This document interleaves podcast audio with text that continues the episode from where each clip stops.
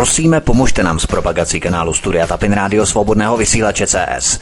Pokud se vám tento nebo jiné pořady na tomto kanále líbí, klikněte na vaší obrazovce na tlačítko s nápisem Sdílet a vyberte sociální síť, na kterou pořád sdílíte. Jde o pouhých pár desítek sekund vašeho času. Děkujeme. Akorát nám pánové volají, takže já je zdravím a vítám. Hezký večer Vítku a VK už jsme ve vysílání. Hned to vyšlo. Ahoj Martine, Ahoj. zdravím tě, zdravím tě, přeju hezký páteční večer tobě i milým posluchačům, kteří si k nám našli cestu i tento pátek. Jsme velmi rádi, že jste zavítali i k nám na svobodný vysílač od mikrofonu na zdravý Vítek. Zdravím vás všechny a jsme rádi, že jste tu s námi a my také s vámi. No a samozřejmě zdravím i šéf redaktora Aeronet.cz serveru portálu pana VK. VK, ahoj. No ahoj Vítku, ahoj Martin, já vás zdravím, dneska začínáme zase přesně na čas, takže doufám, že lidi to oslaví, že zase u nikoho nespadly hodiny ze zdi, že jo, jako minule, a nebo odešli někam do chodby, tak uh, stihneme opět úplně všechno. Uh, doufám teda, že to dneska zase bude nějakým způsobem jako stravitelný, protože zase máme no, pesimistický témata pořád všechno horší. Já říkám, to je kampaň, já to odmítám. A opravdu, to je, to je neuvěřitelný prostě, co se děje a co nechávají lidé prostě dopustit okolo sebe. Ale já říkám, to moje oblíbené, že je rčení.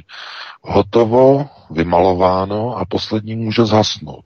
A pokud někdo nechce, aby to takhle dopadlo, tak musí začít bojovat na domácí frontě to předesílám, ještě jsme ani nezačali pořád, že jo, a já už prostě tady předesílám se uh, s přesahama už na začátku, přitom přesahy většinou se dělají až na konci, že jo. Uh, takže eh, já doufám teda, že dneska se vám to bude aspoň trochu líbit, že nám neutečete a přeji vám pěkný večer. Tak já věřím tomu, že my zasínat rozhodně nebudeme, budeme naopak rozsvicovat, rozsvicovat všem, kteří aspoň chtějí v té hlavě si rozsvítit, ale většina těch, co z nás poslouchají, tak už v hlavě rozsvíceno mají, takže spíš jde o to, abychom si nějakým způsobem rozšiřovali to naše informační zázemí a background, který máme, který si musíme postupně posilovat a nějakým způsobem konsolidovat. Ale pojďme právě na to první téma, které předznamenává i další události, které nás čekají, jako v Bavorsku. Ministr zdravotnictví České republiky na výročí 17. listopadu, kdy eh, sluníčkáři havlisté slavili tu údajnou svobodu a humanitu a já nevím co všechno, tak eh, oznámil, že předloží vládě návrh, aby od pondělí 22. listopadu nesměli Češi bez vakcíny nebo papíru o prodělání nemoci opustit domov za jiným účelem, než je nákup potravin a cesta do práce a z práce. Arbeit macht frei, kaufen macht frei. Hlavní hygienička přitom prohlásila, že největší ohnisko nákazy je právě v práci. To už si vážně covidoví fanatici na ministerstvu a hygieně dělají z občanů blázny. Na Gibraltaru vypukla děsivá nákaza, i když je tam naočkováno v úzovkách 115, obyvatel, 115% obyvatelstva. To potom VK vysvětlíš, jak to je s těmi 115%, protože může mít maximálně 100%. Ale komu to dají za vinu teď, když neočkovaní jim už došli?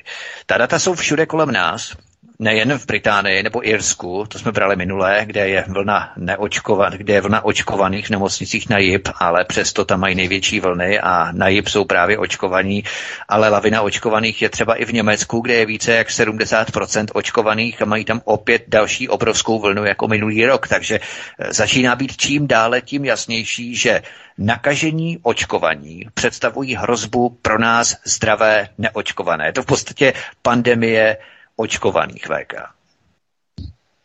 Ano, samozřejmě, protože jemu už se to všechno vlastně motá, míchá do, eh, dohromady.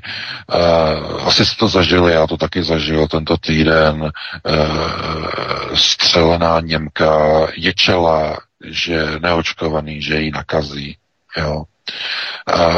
To je, už jsou to je duševní postižení. Jo, to jsou covidiáni, já tady těm lidem říkám covidiáni, že a covidiánství jako nový společenský systém se zakládá na tom, že e, vakcína je společenským meritem. Není to prostředek na ochranu vašeho zdraví, to už dneska skoro všichni vědí, dokonce i ti, kteří jsou tak postižení, že si to nechali napustit do svého krevního oběhu. A oni to vědí v podvědomí, oni to nechtějí říct nahlas, takže dneska je to eh, životní standard, je to merit, je to něco, co se poměřuje sociální status člověka. Že Ona má vakcínu, A ona, se, ona ví, že nefunguje že je to šmejt.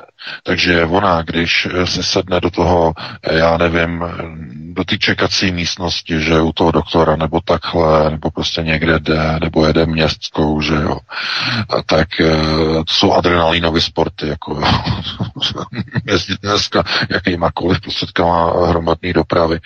A eh, tak jako prostě, že ten, ten je očkovaný, tenhle ten není očkovaný a prostě kdo není očkovaný, prostě může toho očkovaného nakazit. Eh, do, do určité míry tihle lidé e, v podstatě jsou v děsivé situaci, protože oni byli nejprve minulý rok zpracováni, zmanipulováni médií do e, onoho božího obrázku, že přijde koncem roku 2020 přijde vakcína, přijde záchrana, přijde ta spása, že? A jakmile se necháte naočkovat, tak se všechno vrátí k normálu, budete svobodní, budete, budete mít svobodu, budete naočkovaní, všechno skončí, virus skončí, znovu bude všechno úplně normální. Slibovali politici minulý rok na jaře. Uběhl rok a půl, máme konec roku 2021 a ono ne. Teror se prohlubuje, teror se zostřuje a hysterie dosahuje vrcholu maxima, protože jednotky intenzivní péče zaplňují očkované osoby půl na půl v České republice stejně jako neočkované. Vakcína nefunguje, vakcína je šmejt. Za ten rok a půl se ukázalo, že vakcíny neposkytují ani imunitu, ani bezinfekčnost pouze poskytují, a to jenom ještě některým, lehčí průběh nemoci. Říkám některým, protože některým ani to. Vys ti očkovaní, kteří momentálně leží na jednotkách intenzivní péče. Takže lidé došli k procesu a stádiu deziluze. Totální deziluze. Teď mluvím o covidiánech. To znamená, ti, kteří věřili že e, máte prvorodičku, že, nebo že máte jako, e, že svatá panenka Maria, že máte. Oni, ne, oni nemají prvorodičku, oni mají prvojehličku. Prvojehlička, druhojehlička, že? První dávka, druhá dávka. To jsou náboženské rituály. První jehlička, druhá jehlička. Takže prvojehličkář, to je ten, kdo má první dávku vakcíny, se těší na tu druhou že? To znamená na, dr- na druhé e, boží pozlátko. On ho dostane. Uběhnou kolik? 48 hodin, jemu se začne špatně dýchat, veze ho rychlá na jednotku intenzivní péče, protože ta druhá dávka mu nesedla. A jeho svět se úplně rozbourá. On ale trpí kognitivní disonancí a nechce si připustit, že ti hoaxeři, antivaxeři, všechny ty proruské dezinformační servery, že oni mohli mít pravdu. A jenom tady to přiznání by těm lidem zhroutilo svět, světonázor. Není připuštěno. Proto oni e, ve vlastní ochraně proti e, nutnosti nebo uh, v zájmu toho, aby nemuseli být konfrontováni s tou realitou, tak oni obvinují koho? Neočkované. To, že já jako očkovaný jsem se dostal sem na jednotku intenzivní péče a já tady teď ležím, je kvůli tomu, že já jsem se dostal do kontaktu s nějakým tím neočkovaným. A protože ty vakcíny nefungují na 100%, pan Bourla z Pfizeru to taky říkal, říkali to v televizi na český, eh, tak je to, je to jasný, je to chyba těch neočkovaných. Protože oni nesou zodpovědnost, že na určité procento těch lidí, na které ty vakcíny nefungují, tak oni nás tím nakazí, že na nás to nefunguje. A e, tahle ta premisa e, potom vede k tomu, že oni si najdou výmluvu, že za veškerou šmejdovskou historii těchto vakcín nesou zodpovědnost neočkovaní. Ale na tom Gibraltaru je problém. Na Gibraltaru totiž jako stát, respektive enkláva území, je naočkováno úplně celé místní obyvatelstvo. Dokonce víc. Eh, těch 115, respektive eh, ruská televize RT ten údaj potom upřesnila, je to více, je to 118% obyvatel Gibraltaru je očkováno. No, proč 118%? To je relikt uh, z 80. let minulého století, uh, kdy mezi Madridem a Londýnem ještě za vlády Margaret Thatcher v Londýně uh, a španělským, španělskou vládou došlo po desítkách let v podstatě k jakési kompromisní dohodě o statusu Gibraltaru což je samozřejmě území, které je obsazené Brity a Španělé ho považují za okupované území britskou armádou. To znamená, e, došlo tam k dohodě v polovině 80. let, že místní obyvatelstvo, které je na Gibraltaru, bude počítáno dvěma způsoby.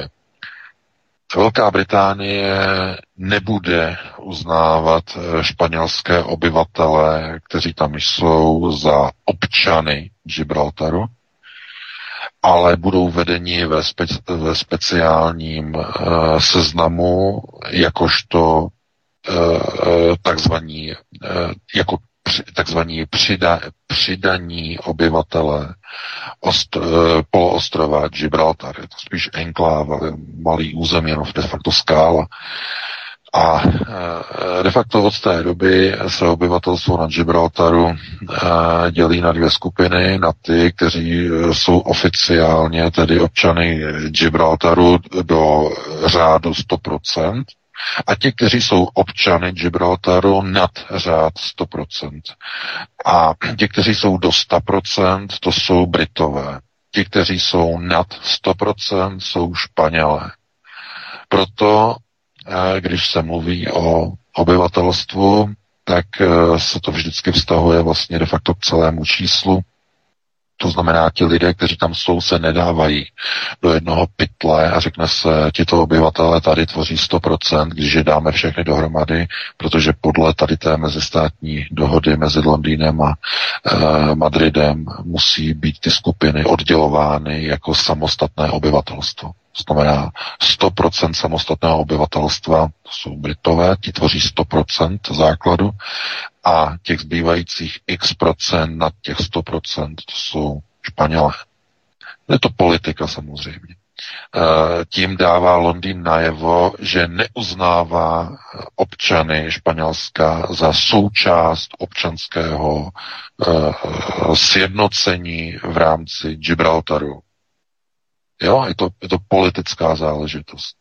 Něco podobného, vlastně to samé, už v roce 84, tuším, si vzpomínám, eh, chtěla zavést to samé eh, Margaret Thatcher v otázce Severního Irska a tam to neprošlo eh, na základě nesouhlasného stanoviska bezpečnostních orgánů a především kontrarozvědky MI5, eh, která hrozila, nebo která upozorňovala na hrozbu eh, zvýšení eh, de facto teroristických útoků irské republikánské armády IRA, protože samozřejmě to by bylo jakoby červený hadr na bíka, že? Protože Tečerová jakožto tedy neokonzervativní politička chtěla v otázce Severního Irska za obyvatele 100%, tedy do řádu 100%, započítávat pouze britské protestanty, Brity. E,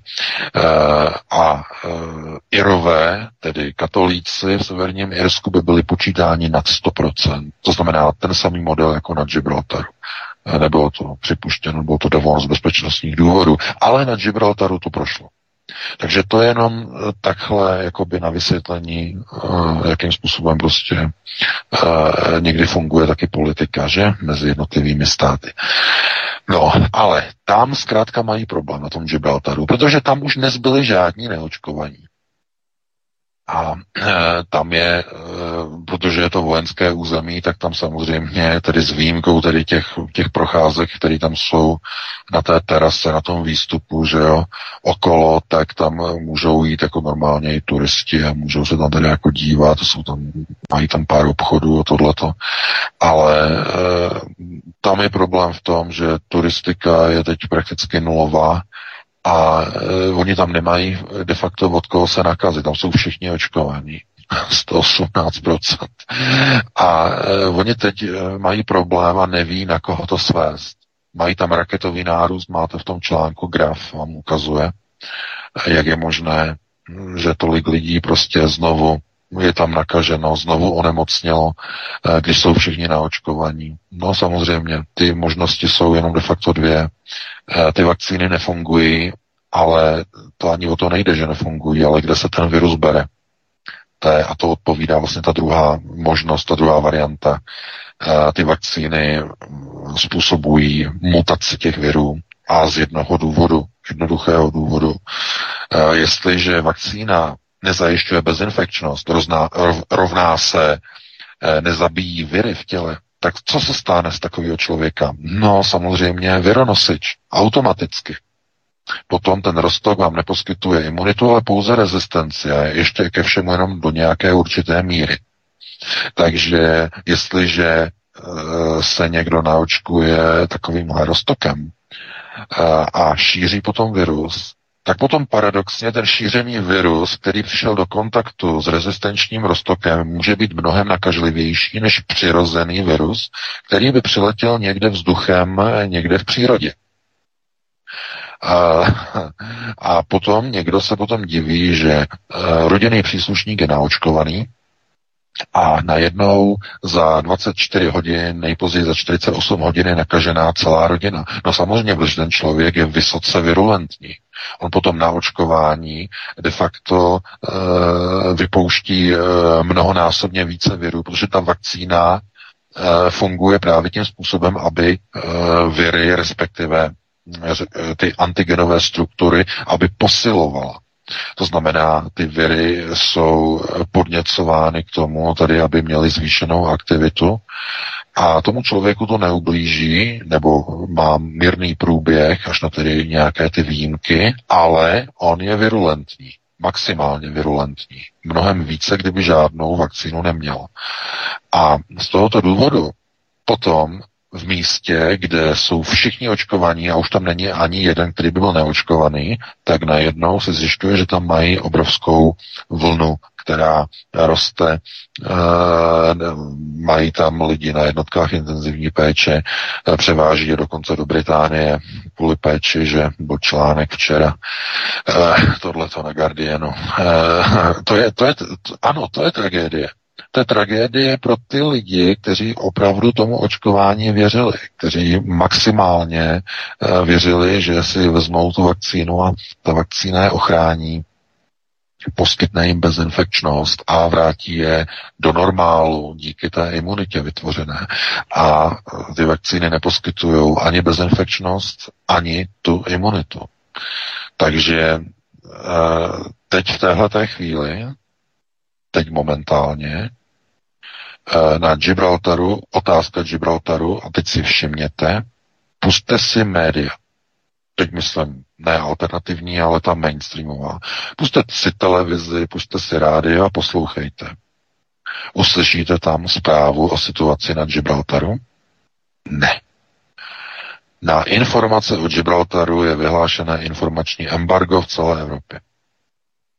A ve chvíli, kdy se začne povinně očkovat v celé Evropě, tak už to bude neudržitelné. Dosud ten Gibraltar je možné ještě zamočovat, utajovat. Ale to, co proběhlo dneska ve Vídni, v Rakousku, před několika hodinami, to je poslední článek na Aeronetu, největší událost dnešního dne, zásadní téma číslo jedna.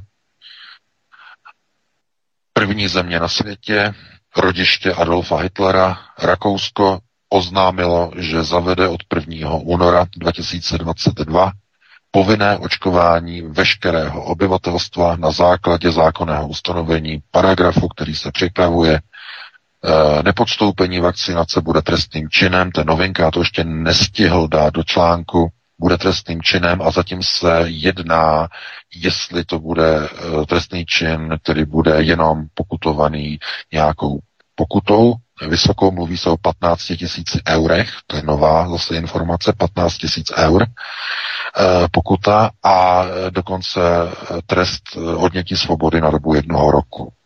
To je návrh eh, toho lidoveckého poslance. Se teď nepamatuju jeho jméno.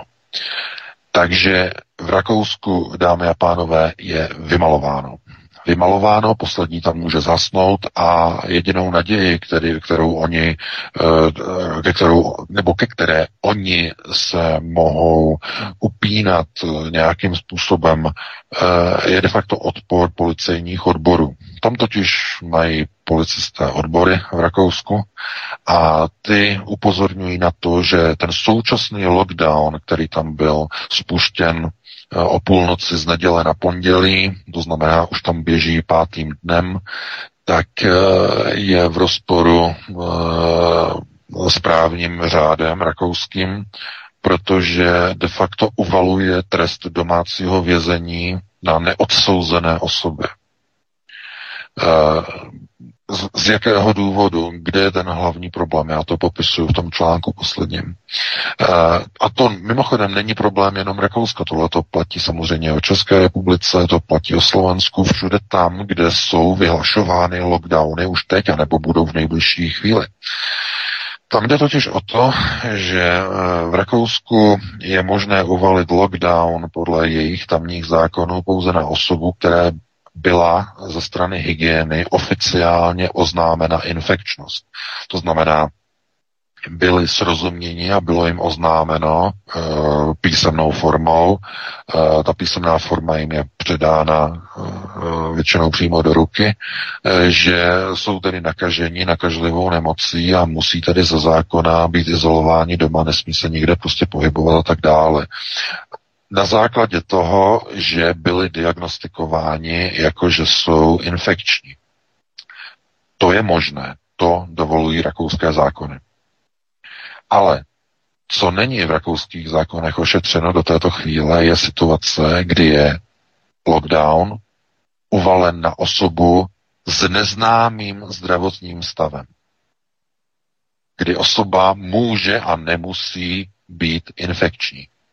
To znamená, plošně je uvalená uh, lockdownová op, nebo plošně jsou uvalena lockdownová opatření na osoby ne z titulu infekčnosti, ale z titulu neočkování, což není to tež.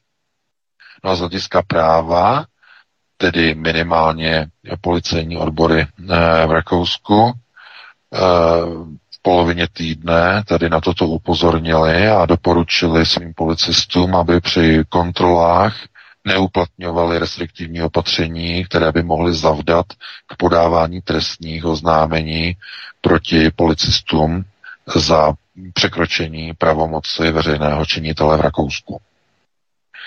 Eh, protože žádný současný rakouský zákon neumožňuje eh, pokutovat nebo provádět eh, jakákoliv opatření s jakoukoliv formou, tedy pokud nebo takzvaného řešení případu, jestliže daná osoba se nedopustila trestného činu podle zákona, který aktuálně platí jenže na to, že eh, by eh, osoby, které nemají vakcínu, musely zůstávat doma a museli by být tedy za to nějakým způsobem pokutováni, na to neexistuje de facto žádné zákonné opatření.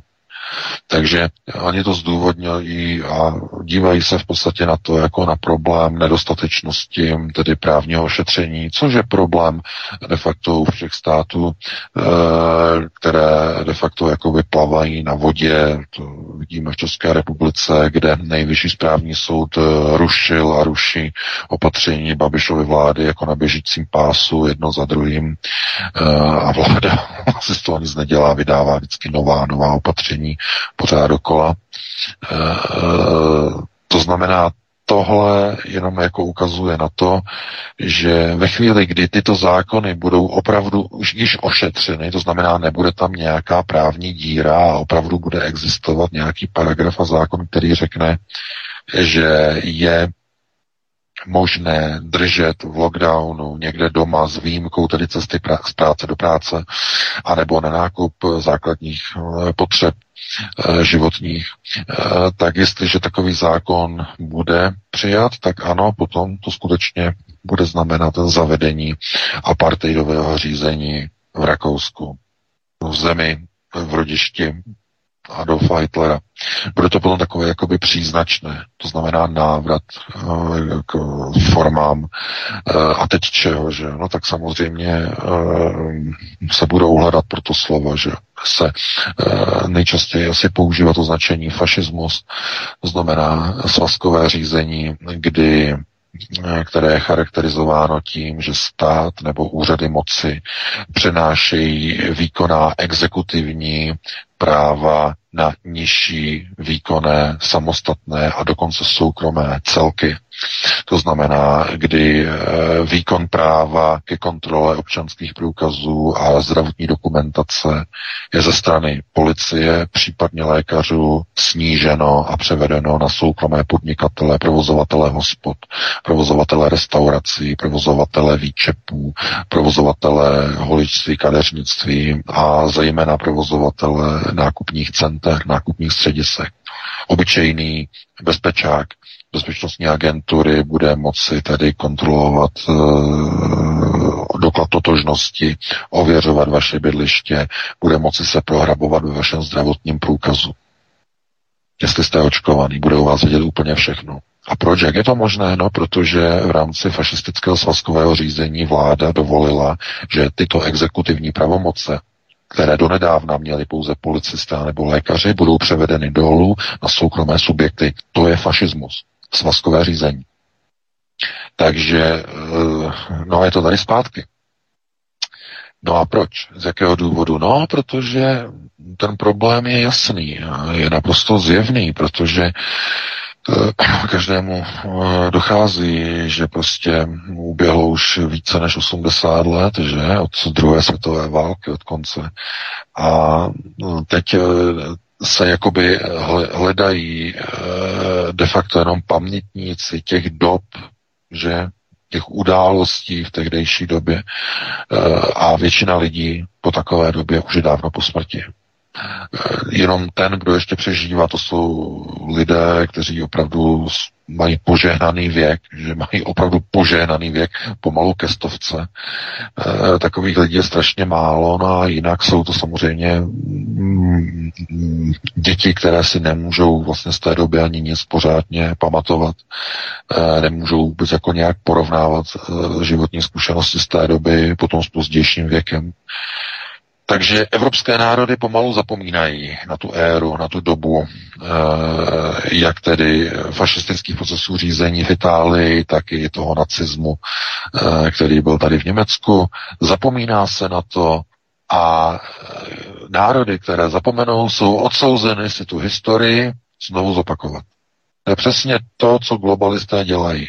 Znamená, oni vždycky mají ty dlouhodobé procesy řízení v těch vlnách, že to dělí na těch 50, 75 let, 80 a tak dále kdy se vymění generace a e, ty nové generace začnou dělat ty samé chyby, jako dělali pra, pra, dědové, pra, pra, babičky a tak dále.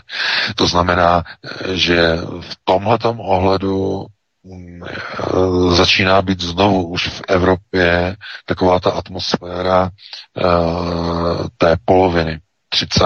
let minulého století, uh, kdy se znovu začínají omezovat práva určitých skupin, přesně vyjmenovaných a vyčleněných skupin obyvatelstva. Dříve to byli židé, dneska jsou to neočkovaní, dříve nosili hvězdy, dneska hm, nevím, co budou neočkovaní nosit. Nebo nenosit, to bude asi obrácené, že, že ti, kteří budou privilegovaní, budou nosit, že budou mít smartphone, budou mít aplikace, budou ukazovat, že zatímco neočkovaní nebudou mít nic. Takže to jsou pouze detaily, to jsou technické jakoby kulisy eh, toho procesu, které se trošku pozmění, kabátky, dekorace, výprava se trošku pozmění, ale jinak eh, součást toho procesu se vůbec nějak nemění. Uh, zavádění apartheidového řízení, obrovského teroru, omezování lidských občanských práv, uh, stejně tak, jak židé nemohli do městské hromadné dopravy, když měli nášivku, tak ono to bude stejné znovu se to zopakuje, akorát to bude s těmi eh, dekoracemi a rekvizitami to bude od, odlišné. Už to nebude ta hvězda, se kterou nesmíte eh, do tramvaje, ale bude to obráceně. Bude to ten eh, covidový pas, který nemáte, bez kterého nesmíte do tramvaje. To znamená, jenom ta dekorace se změní, ale to opatření je úplně stejné. To znamená, Eh, globalisté, tedy uh, Dům Sion, znovu opakují ty samé procesy, fašizační procesy, které uh, byly vlastně de facto tím ústředním politickým bodem Evropy po první světové válce, především v polovině a koncem 20. let a celá 30. léta, kde Evropa byla vlastně prostoupená těmito dvěma směry nacismu a fašismu eh, tehdy označovanými jako velice progresivistické a progresivní e, společenské systémy. E, ano, při zpětném pohledu víme, na kolik v uvozovkách to bylo progresivistické. Každopádně my si musíme říct jednu zásadní věc. Když se v roce 1933 eh, tady dostal Adolf Hitler k moci, tak eh, v následujících letech eh, byly malé skupinky lidí, které by se daly označovat zhruba za pětiprocentní populaci, 5-6%, kteří upozorňovali a varovali před eh, terorem a ztrátou občanských práv a svobod, eh, těch, kteří nesouhlasí s režimem, těch, kteří něčemu odporují a tak dále a tak dále. Eh, to bylo to něco, čemu bychom dneska řekli alternativa. Ti, kteří varovali dopředu, byli na zvony, bouchali na poplach, že nikdo je neposlouchal. Měli je za blázny nebo za hoaxery a tak dále a tak dále. Jsme teď v, zhruba teď se nacházíme v roce 1936. Právě teď se nacházíme. Jsou přijímány zákony, norimberské zákony, eh, ten, kdo nemá svůj zdravotní status, eh, nesmí tam a tam a tam a tam a začíná se to institucionalizovat. Mění se ústavy, mění se zákony. To je přesně moment roku 36 přesně tenhle ten model po přijetí norimberských zákonů. Přesně po přijetí. E, a e, obyvatelstvo tehdy neudělalo vůbec nic. Většina německého obyvatelstva s nacizací souhlasila, pracovali na budování říše, nebo si mysleli, že pracují na budování říše. A e, de facto, i když e, Němci jako tušili, že něco není úplně v pořádku, e, že, něk, že mizí lidi, že jo, z míst, z pracovních míst a tak dále, na, celé rodiny zmizely, že prázdné baráky najednou, že odvezli je do koncentračních táborů. A pozor, to ještě nešlo o Židy, to šlo o Němce, kteří nesouhlasili s, proces, s procesem národ, takzvané, takzvaného národního socialismu, že NSDAP. No a tohleto de facto nechali obyvatelé, tupí Němci, dojít až úplně do samotného hořkého konce, až do roku 45. Nechali dojít úplně až na samotné dno. Nemusíme vůbec mluvit o tom pokusu, že operace Valkýra, pokus o atentát na Adolfa Hitlera v tom polském bunkru, v tom vlčím doupěti, že? v létě 44. To byla malá skupinka že generálů, kteří si uvědomili, že válka je prohraná, chtěli udělat někde nějakou stopku, ale to, kdyby se to povedlo, tak by to mělo nějaký význam, nepovedlo se, mělo to taky nějaké pokračování, ale to nemá s tím vůbec nic společného. Tam e, byl problém v tom, že i v té chvíli celé to obyvatelstvo stálo za tím režimem. A když se dnes podíváme na to obyvatelstvo, na, e, že národy stojí za tím terorem úplně stejně jako německé obyvatelstvo po nástupu nacistů k moci. Úplně stejně.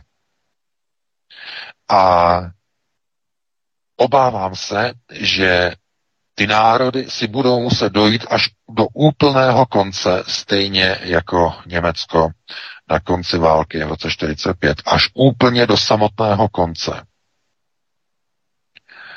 A e, jestli ten průběh bude stejný, to znamená, že ten proces té fašizace, nacizace uh, se překlopí do vypuknutí válečného konfliktu, dalšího válečného konfliktu na evropském území, na evropské půdě, tak to pouze bude potvrzení kopírování onoho procesu řízení ze 30.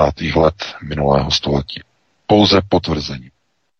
Když se podíváte na to, co se děje na polsko-běloruských hranicích, tak jste si možná všimli, že polská strana tam dělá obrovské obstrukce z jakéhosi nevysvětlitelného důvodu, který dokonce začíná připadat podezřelý i liberálním novinářům v západních médií, dokonce i v těch českých, eh, že tam polská strana do toho pohraničí nechce pustit žádné novináře, že z humanitárních organizací, novináře z mainstreamu, nechtějí je tam pustit. Asi v polovině týdne byl ten skandál, jak tam polská Eh, vojenská stráž e, zadržela e, ty české novináře, to jste možná sledovali, trošku je tam pošťuchovali, mm, tohleto, že tam do nich prostě strkali a tak dále, tak dále a drželi je tam.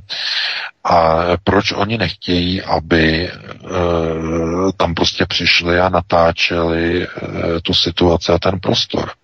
Vždyť přece logicky Polsko by mělo chtít a mělo by mít zájem ukázat celému světu, že podívejte se, ten zlý Lukašenko e, nám sem prostě chce poslat všechny ty migranty, my se to musíme bránit a my bráníme, e, že jo, tu jednotu e, evropského Schengenu, aby si se nedostávali nelegální migranti sem k nám a e, pojďte se podívat, podívejte se, jak to tady vypadá.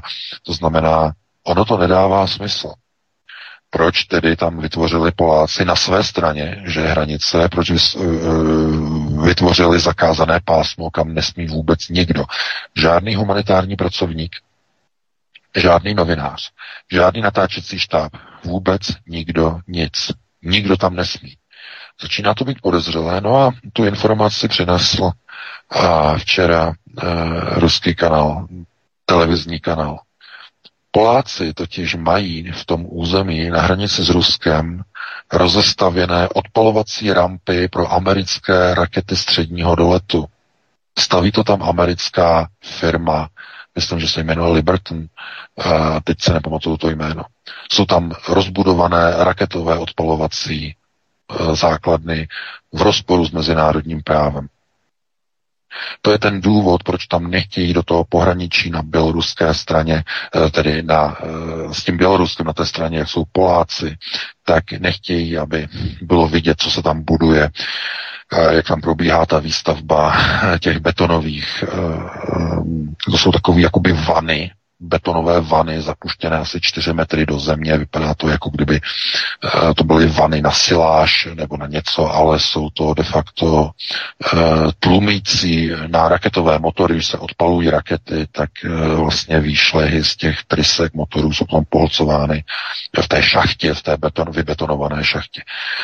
Takže tohle to tam budou Poláci a samozřejmě oni nechtějí, aby tohle to natáčeli prostě západní média Rusové z toho mají velkou, velkou radost, velkou bžundu. A, e, samozřejmě, tak ano, Severoatlantická aliance se chystá na válečné střetnutí e, s Ruskou federací. Staví si odpolo, odpaliště, odpolovací zařízení amerických raket, které ještě ani nejsou ve výrobě. To pouze e, sliboval e, Donald Trump, že začne vyrábět rakety středního doletu, že nové rakety na to nedošlo ale Poláci, protože oni jsou, oni jsou no, že Pšonkové eh, tohleto, eh, oni, oni nevidí Rusy, oni vidí čerty, že, s rohama. To znamená eh, rus, ruský, že, eh, ruský idiot, tak oni vidí, že jsou to čerti, že Rusové jsou čerti.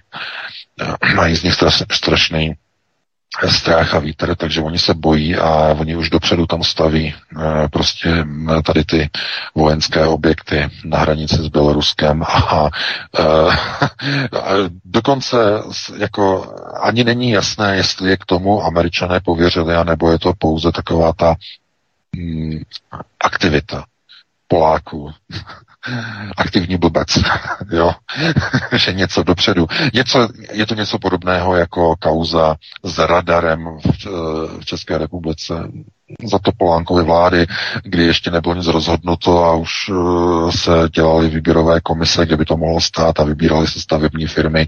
To znamená takový ten aktivní blbec ještě se snaží strašně, že ten alpinismus anální mm, maximálně, ale Poláci vzhledem k tomu, že tam zahájili výstavbu, tak uh, myslím si, že by to nedělali bez toho, kdyby už to nebylo odsouhlasené v Pentagonu. To si nemyslím, o tom jsem přesvědčený. Uh, každopádně tohle to jenom ukazuje na to, že Lukašenko samozřejmě spolupracuje s Vladimirem Putinem. A to, že on vypustil uh, ty migranty přímo tam, v tom místě, kde Poláci staví ty odpaliště amerických raket, Oni věděli, že tam budou chtít přijít novináři, že to uvidí, ty budované šachty, že tam budou, proto tam nechtějí pustit novináře, Poláci jsou z toho úplně na prášky. Teď oni tam přijedou novináři bez povolení, začnou tam něco fotit, oni je tam zmlátí, oni je tam spoutají, protože to není kvůli těm, eh, těm chudáčkům migrantům, jak oni by říkali, to je právě kvůli tomu, že by tam mohli ty novináři objevit ty budované infrastrukturní body Severoatlantické aliance. Ty vybetonované kokily, které tam mají. To znamená, nebo to nejsou kokily, jsou kopky, že jo? Ty kopky na uh, ta odpaliště těch raket v zemi. Takže uh, tohle to jenom ukazuje na to, co je Severoatlantická aliance. Potají připravují válku s Ruskem občané nic neví. A doví to jenom ve chvíli, eh, kdy Lukašenko s Putinem udělají prostě habaďuru a vypustí tam jako hladové psy prostě skupinku migrantů zrovna v těch místech na té hranici, kde to zrovna budují Poláci na své straně. Zrovna tam. Takže to je geniální tah samozřejmě. No, dozvíte se o tom v evropských médiích, v českých médiích? Nedozvíte. Ticho po pěšině. Není dovoleno. Protože lidé by si začali myslet špatné věci o Severoatlantické alianci, že? Chystá válku. Dokonce jeden český zákon to zakazuje. Příprava války, že? Chystání války není dovoleno. A ono, kdyby se ukázalo, že na to chystá válku, tak by Česká republika musela v souladu s tímto zákonem z takové organizace vystoupit. Žádný český politik se nesmí podílet na přípravě války. A oni se toho bojí politici, že by byli obviněni z přípravy války, pokud by eh, se ukázalo, že vědí o tom, že Polsko se připravuje na válku, a protože Polsko je, je členem NATO, tak o tom ví i jeho partneři asi, že by měli vědět, že, že něco se buduje na hranici s Běloruskem. No tak samozřejmě by to mělo nějaké dohry, mělo by to nějaké konotace. Takže tohle to má velké přesahy, má to eh, velké vlastně, eh, dalo by se říct, jakoby dopady na celou evropskou politiku. A v téhle té chvíli, eh, kdy se budou zahajovat očkování, tedy pilotně v tom Rakousku, tak ostatní země se k tomu začnou přidávat. A teď je otázka, jakým způsobem eh, to bude probíhat tedy v zemích skupiny V4. A dá se očekávat, že Praha i Bratislava budou nejrychlejšími adepty na skopírování modelu povinného očkování z Rakouska. Po novém roce je můj tip. Po novém roce, přičemž první vlaštovky můžou vyletět ještě před Silvestrem. Různé názory, že mělo by se i řekne se, český politik, i u nás by se mělo povinně očkovat. Hned se určitě najdou první kupkové, první flagrové, kteří začnou tohleto propagovat na různých médiích, ale, velice, ale daleko intenzivněji než dříve. Přidají se k něm lékaři, kteří ještě dosud neměli k tomuto odvahu. Řeknou, podívejte se, podívejte se do Rakouska. To samé se dá očekávat na Slovensku. Tamní vláda je velice progresivistická z hlediska globálních procesů řízení, tam si dovedu představit, že můžou zahájit očkování o několik týdnů později po Rakousku. Povinné očkování Slováku. Tam si to dovedu opravdu představit. Tam mají velice složitou situaci, těžkou situaci, do které se dostali po nezvládnutí uh, onoho státního převratu v roce 2018. Eh, to byla největší chyba. Samozřejmě, že eh, konceptuální gramotnost u voličů neexistuje, tam žádná prostě není, to je pouze u malé skupiny lidí, kteří studují procesy řízení. Ale uh, oni mohli tušit nebo měli vědět, že vždycky, když se hroutí jeden režim, už dopředu, předtím je připravený úplně nový, který je většinou ještě horší. Uh, dobře už bylo, a každý další den bude horší než ten předchozí. Jsou hlavní takové ty klíčové modely, které teď budou velmi často uplatňovány eh, při procesech řízení. To znamená, že někdo se říká, bude lépe. Ne, ne, ne, ne, ne, dobře už bylo. Dobře už bylo. Teď už bude jenom každý den, každý týden eh, horší a horší. Budou přicházet horší a horší informace. Na to se připravte. Tak je to totiž nastavené. To je objektivní proces. Je to model padajícího do septiku. To znamená, eh, ten proces je objektivní. To znamená, vy když spláchnete, že jo, tak prostě to jde jenom jedním směrem to spláchnutí nemůže jít nějakým směrem, že se, že jo, zbalí se, prostě vezme nohy na ramena, prostě vyrazí, trajdat někam prostě jinam. Ne, ne, ne, prostě to vede jenom do jednoho místa. Je, cesta je vyhrazená, že to podrubí vede pouze do toho septiku, ta nevede nikam jinam. A ty politické procesy v Evropě jsou přesně takhle nastavené. Ta trubka je nastavená přímo tedy k tomu procesu e, reformátu celé Evropy k total control a k ustanovení toho, čemu se dříve říkalo nový světový řád, klidně tomu tak můžete říkat pořád, globalisté používají teď takový ten hezčí, pěknější e, název, že e, úžasný nový svět a e, nebo Brave New World. Někdo tomu říká prostě New Age, to je zase pro změnu se mnohem starší označení toho samého, ale to je úplně jedno, jak to prostě budete nazývat, jsou to pouze různá označení pro jedno a to tež.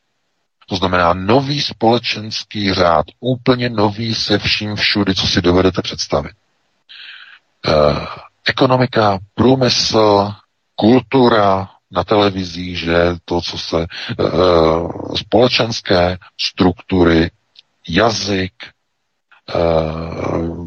všechno to, co vlastně, samozřejmě jídlo, kulinářství, že gastronomie, všechno se změní. Obchodní struktury, školství, všechno úplně bude přebudováno, bude přeformátováno. E, tohleto je tedy e, jakoby ten směr v rámci tedy té vyhrazené trubky a proto každý další týden, každý další měsíc z hlediska e, národních procesů řízení bude horší a horší a horší. Teď to není, pozor, to není negativismus a ani to není pesimismus, ale to je objektivita procesu. Musíte si uvědomit, že když lezete žebříkem na okap, abyste vyndali listí, že jo, a někdo vám ten žebřík podkopne, že jo, tak vy letíte dolů a když letíte dolů Nemůžete očekávat, že to bude lepší a lepší a lepší. To je nesmysl. A kdokoliv si tohleto myslí, tak si lže do vlastní kapsy. Vy při tom pádu, na místo toho lhaní si, že to bude lepší a lepší a lepší, musíte přijmout ten fakt, že se to děje, že to opravdu se stalo, že to opravdu má objektivitu, je to objektivní proces, i když, koncept, i když pozor, konceptuálně navozený. Objektivita vyplývající z konceptu. To by bylo ještě na další diskuze, na to nemáme čas. To už bychom byli s přesahem až někde u Litvínova. To ne, nepřipadá v úvahu. Ale e, ta konceptualita způsobuje objektivní proces a ta objektivizace vede k tomu, že už s tím nejde vůbec nic dělat. A vy, pokud máte nějakou tu takzvanou konceptuální gramotnost, tak při tom pádu zaujmete polohu paragána. Připravíte se na ten dopad. Abyste ten dopad přežili, ale pozor, neznamená, že tomu dopadu zabráníte. Vaším úkolem ale je přežít. Ten dopad. Udělat ten paragánský kotol dopadnout do globalizace tak, abyste přežili spolu se svou rodinou. To je úloha alternativy. Pokud někdo si myslí, že alternativa je od toho, jak eh, při pádu z toho podkupnutého eh, žebříku eh, získat křídla s namontovanými turbojety a potom se vznést a odletět do lepších krajů a dálav, tak je naivní. Tak je tupý. Tak to nefunguje. Ta objektivita procesu je e, nějakým způsobem daná a nemůžeme s ní vůbec nic udělat. Vůbec nic. Ale co můžeme udělat je způsobit, aby ta objektivita na nás působila buď co nejméně, anebo abychom vůči ní byli úplně imunní. To je úlohou alternativy. To znamená naučit lidi konceptuální gramotnosti, aby chápali procesy řízení aby dokázali ochránit své rodiny při tom paragánském kotoulu do globalizace. Já vím, že teď používám takové jakoby přesahy a příměry, ale přesně tak to je.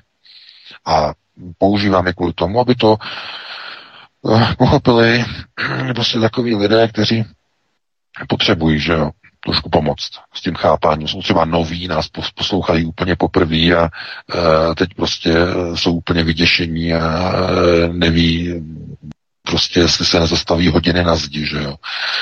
A Tohle to je samozřejmě problém pro mnoho lidí, protože hledají de facto nesplnitelná řešení pro procesy, které jsou objektivní.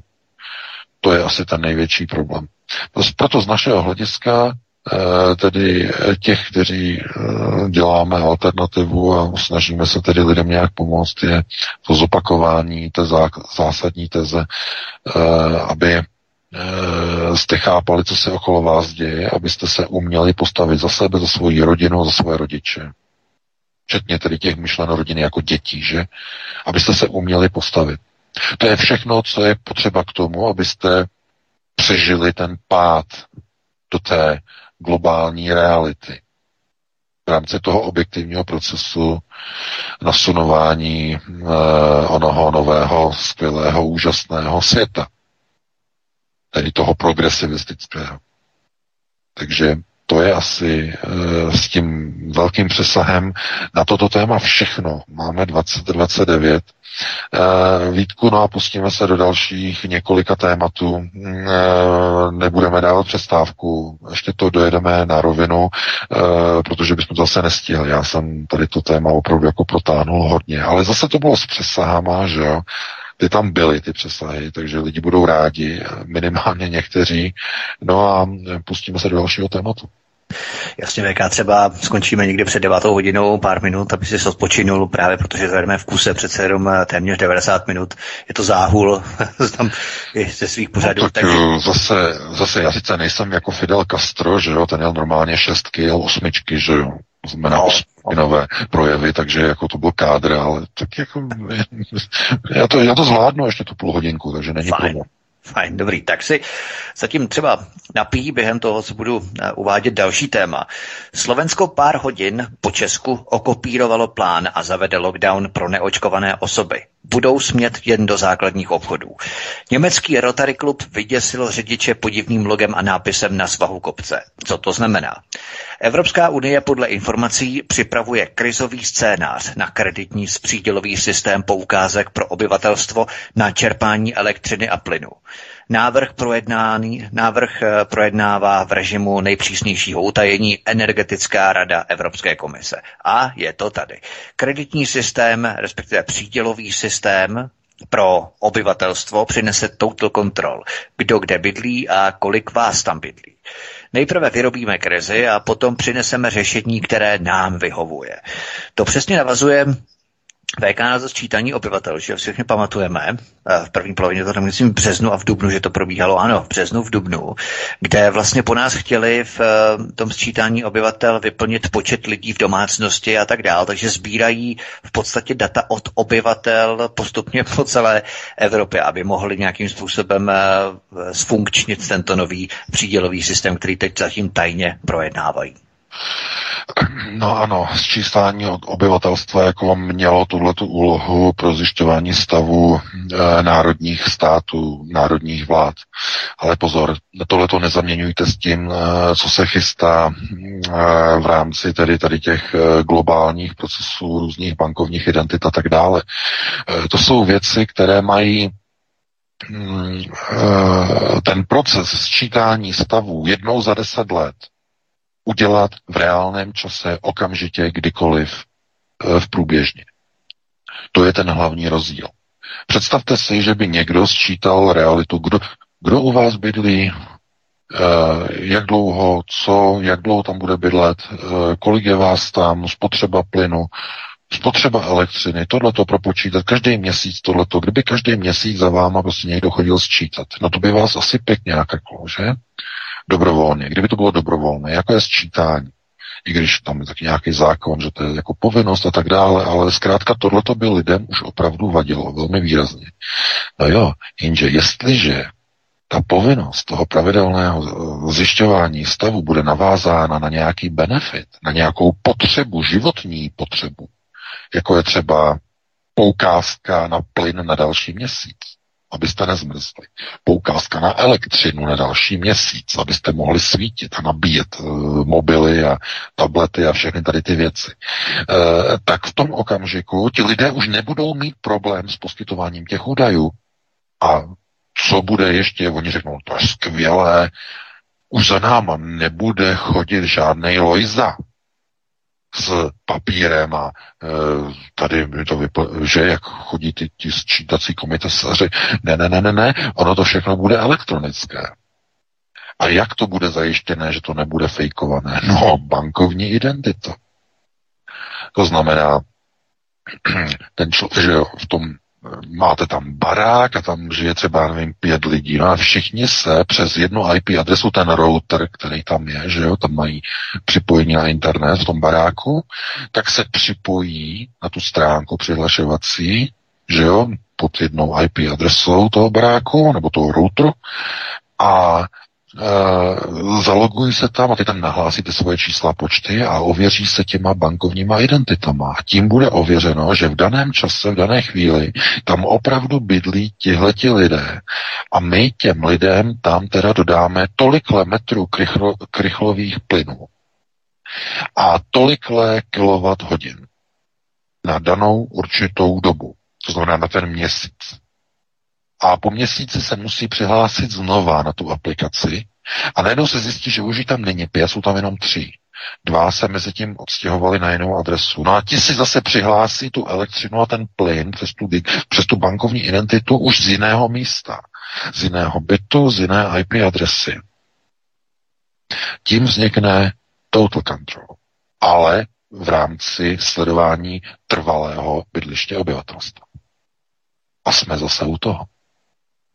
Znovu, proč zavedli že bankovní identity, tyhle ty věci, no přesně k těmhle těm účelům. Původně to mělo být ke zjednodušení, oby, uh, ke zjednodušení uh, komunikování obyvatelstva s úřady, že jo, v rámci digitalizace státní zprávy, piráti proto hajlovali, že to je to progresivní, že jo, a tak dále. Ale ne, ne, ne, ne, ne, ne, ne, ne, ne. Stát nikdy nic nedělá pro, ve prospěch občanů. Vždycky to dělá kvůli tomu, aby si zjednodušil a e, vylepšil kontrolu obyvatel. Kvůli tomu se to dělá. Kvůli tomu byly zavedeny e, biometrické otisky prstů na cestovní pasy po 11. září. Kvůli tomu. Ze stejného důvodu ty samé biometrické otisky byly teď zavedeny v České republice na občanské průkazy ze stejného důvodu. Znamená, aby eh, stát měl lepší kontrolu nad obyvatelstvem. A lidé, pokud tohle to nevidí, no tak to je ten proces toho pádu z toho žebříku na tu e, globalizační dlažbu. Těch naivních, kteří potom dopadu zjistí, aha, ono to bolí. Strašně to bolí. Že? Že na to nejste připraveni. A ten pád. Já vím, že jsou to příměry, ale ty příměry fungují. Přesně takhle to funguje i v rámci globalizačních procesů řízení. Vy se dokážete lépe připravit na věci, když o tom ode mě víte s předstihem třeba roku nebo dvou let. Protože dokážete na to se lépe připravit. Na ty procesy, na ty okolostojičnosti, které přichází. No a to je právě úloha alternativy. Minimálně té analytické projekční alternativy, že? No eh, a eh, když jsem mluvil třeba minulý rok, že na jaře, jsme to měli i tady, že na svobodném vysílači jsem o tom hovořil v dubnu, v květnu, eh, že přijde chvíle, kdy ve chvíli, kdy budou schváleny vakcíny, že je jenom otázka času, kdy přijdou povinné vakcinace v celé Evropě. V zápětí potom nám Facebook zrušil náš účet, že na Facebooku pro šíření dezinformací. A hned potom tam byly ty články na těch různých serverech cemperizačních, že, že dezinformace, hoaxy, že, že šířím a tohleto. A k čemu to došlo? No došlo to k tomu, že po roce, roce a půl najednou vidíte, že to, co bylo uváděno jako ozna, označeno, onálepkováno jako dezinformace, že jo, pan VK dezinformace, že jo, dezinfor, dezinformační server. A ono je to najednou realita. A já jsem v polovině týdne, jenom odbočka, protože máme samozřejmě od našich čtenářů informace, co se děje v České republice, tak jsme dostali informaci od um, pána, děkujeme moc teda za informaci, aspoň nějaký odboj undergroundový, že probíhá. Od pána Sklatovska mají tam jakýsi na černo udělaný klub uh, ve Stodole nebo v Hále spíš. A on právě psal o tom, že eh, lidé jako, že hledají někoho, kdo se nakazil, eh, tedy covidem a že prostě lidé místo očkování chtějí prodělat nemoc. A eh, já jsem napsal do článku prostě jako i to stanovisko, kdy tento pán nám napsal, že má takový pocit, že není daleko doba, kdy lidé si začnou podávat inzeráty, že hledají někoho s covidem, aby mohli onemocnět a nemuseli se teda nechat očkovat, aby, aby tu nemoc prodělali. A představte si, že dva dny po tady tom mojem článku se objevil na iDnesu článek na téma, že lidé si podávají inzeráty a hledají lidi s covidem, aby mohli onemocnět na místo očkování. Takže oni nás čtou. Chápete? Nás čtou a potom na tady to téma prostě píšou články o dva dny později. No, takže chápete, to je e, do značné míry, by se dalo říct, e, bizarní situace, když označují server za dezinformační a po nějakém čase, době se začnou ta dezinformační obsahová tvrzení najednou realizovat A najednou prostě novináři z mainstreamu začínají přebírat témata, začínají o tom psát, ale už nikde neuvedou ten zdroj. Zase. E, to samé bych mohl zopakovat. E, jako první jsme v České republice přinesli informaci o lékaři z Radboře, eh, že nedaleko Kolína, ještě v té druhé obci, eh, také funguje o tom, že tam eh, prostě píše na svém webu takové velmi vulgární věci proti svým pacientům. No, napsali jsme o tom jako první, no a za dva, za tři dny, že to převzali novinky od nás e, parlamentní listy a tak dále. Nikde není uvedený jako zdroj, že jako první přinesl Aeronet. Ne, nikde. Vždycky, víte, novináři vždycky řeknou, stalo se to a to a to a to a to. Jako první o tom informoval a teď řeknou. Jo, jméno toho, toho časopisu nebo těch novin. Jako první informoval ten. O nás to nikdy nenapíšou. jako první informoval server Aeronet. Chápete? To je přesně ono. Proč vadíme? To znamená, kdokoliv nějakým způsobem publikuje věci v nějakém předstihu, je nežádoucí. To je, to je zakázáno. Globalisté eh, nesnáší, protože uh, oni chtějí, aby ti lidé byli konfrontováni s tím, s tou realitou, až teprve přijde, aby se na ní nemohli připravovat. To znamená, je to jako když prásknete obsah filmu uděláte spoiler, to znamená e, takzvaně vyblejete, lidově řečeno, e, o čem ten film je a varujete lidi, že to je, no, to je strašná slátanina, na to ani radši nechoďte do toho kina. Takže, chápete, a tam nejde o nic, to jde jenom o film, že? Ale když jde o politické procesy řízení a někdo je předčasně takzvaně vyzvrací, tak jim to oslabuje údernost síly momentu překvapení ze strany globalistů. Je to jako ve válce. Když máte moment překvapení, tak s minimálními náklady a námahou můžete odpor porazit velmi snadno.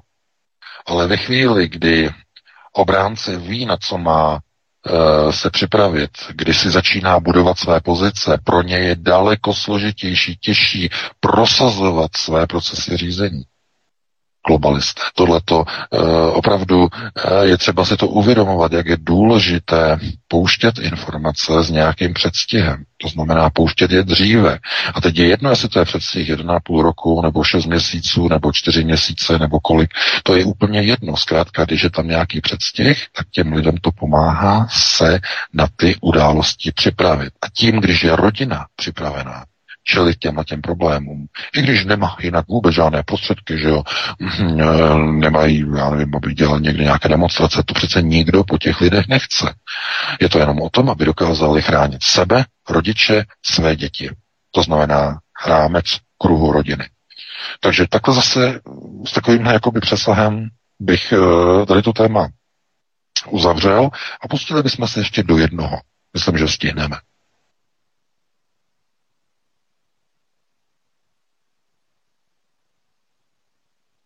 Halo, halo?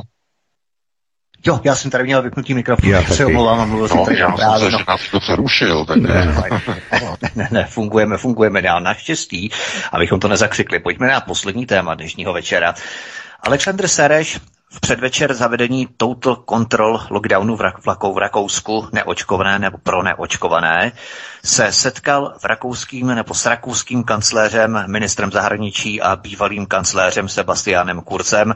Probíhaly otázky situace na Balkánu a rozvoj Středoevropské univerzity, která se přestěhovala z Budapešti do Vídně. Odtamtud mladý Sereš zamířil do Paříže a setkal se s Emmanuel Macronem. Izrael přitom neziskovce George Sereše už zakázal vstup do země na základě varování Mossadu, že Sereš usiluje o destabilizaci Izraele. Od kdy, mají, od kdy majitele neziskovek mají audience u nejvyšších politických představitelů. Co měla znamenat eh, ta jeho v úvozovkách spanilá cesta, cesta Alexandra Sereše nejprve v Rakousku a potom Francii, eh, v podstatě ty obrysy nám jsou celkem jasné v rámci zavedení total control a těchto zákonů. Tam práskají byčem opravdu neskutečně v Rakousku v rámci povinné vakcinace plošné. Právě v předvečer nebo po předvečeru, po návštěvě Alexandra Sereše, takže ty obrysy nám jsou asi celkem jasné, co Alexandr Sereš vykonává po Evropě. No samozřejmě, protože on narazí eh, globalistické instrukce a předává notičky od svého otce, který původně tuto roli dělal on. Byl to George Sereš, který dlouhá léta létal ve svém soukromém tryskáči, že, v Embraeru e, po celé Evropě a e, dával si dostaveníčka e, s jednotlivými členy vlád, s prezidenty, s Václavem Havlem, e, s, s premiéry, z předsedy vlád, z ministry a tak dále a prosazoval, eh, že jo, média řeknou teze občanské společnosti. Ne, ne, ne, rozdával notičky od globalistů z Londýna, protože eh, kdo je to George Soros? No to je figurka, že eh, George Schwarz, původním jménem tedy eh, maďarský žid, že eh, který zbohatl na onom slavném ranu na britskou libru, že počátkem 90. let. Na tom jako údajně zbohatla. No jak to fungovalo?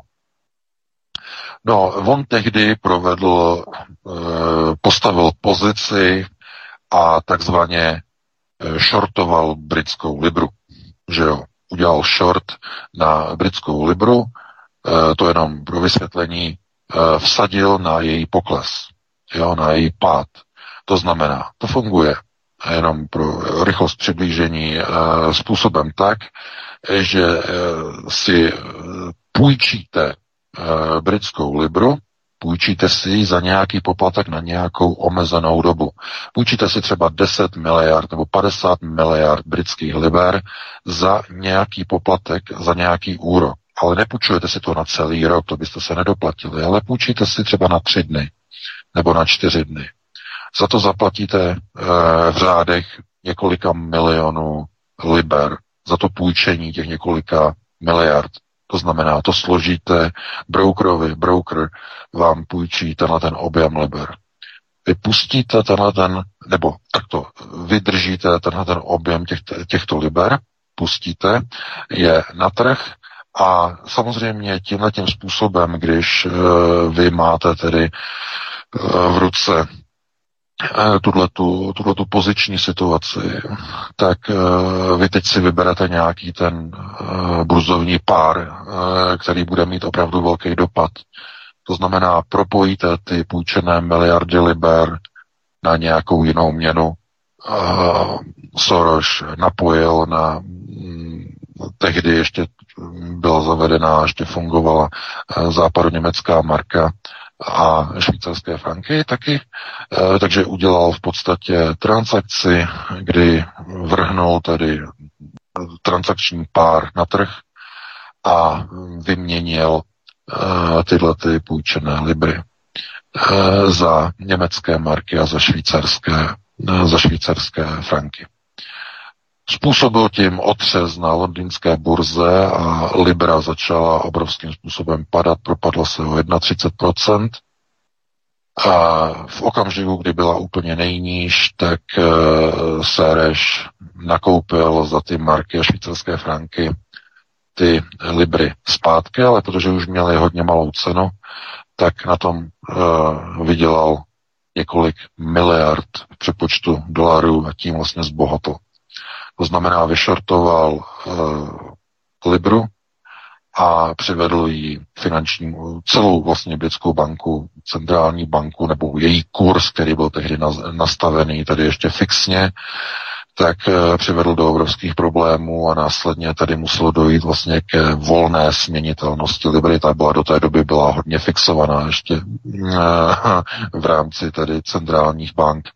Ale tohleto bývá jakoby přičítáno jako nějakému jeho geniálnímu věmu nebo něco, něco čemu, če, co on vystihl, eh, tady ta finanční spekulace.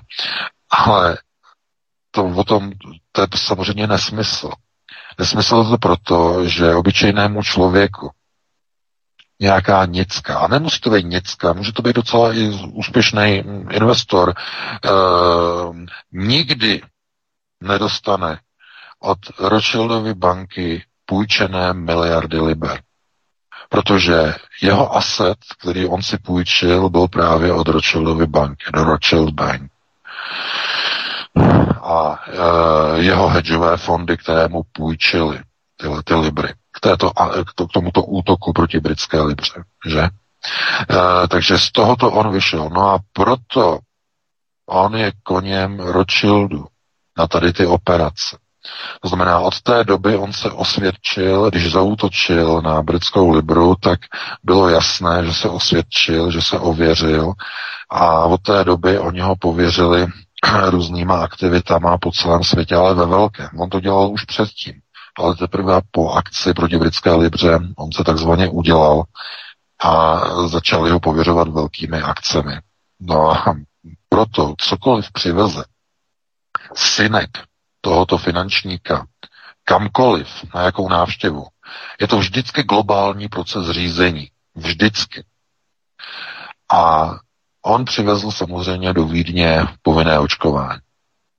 No a jako kdo, v jaké pozici? No jako lobista. Protože kdo je jedním z nejlepších přátel eh, Alexe Soroše? No, Bill Gates.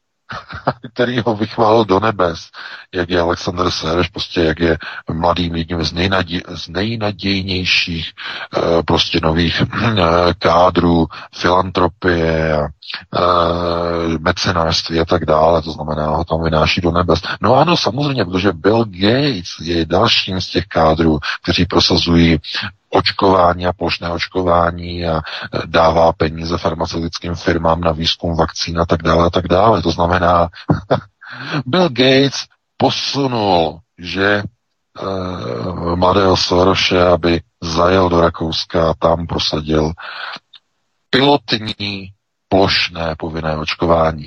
Oni nepotřebují víc globalisté. Nepotřebují. Oni potřebují první stát, kde se jim to podaří prosadit. A potom už to půjde samospádem, jako lavina, samospádem.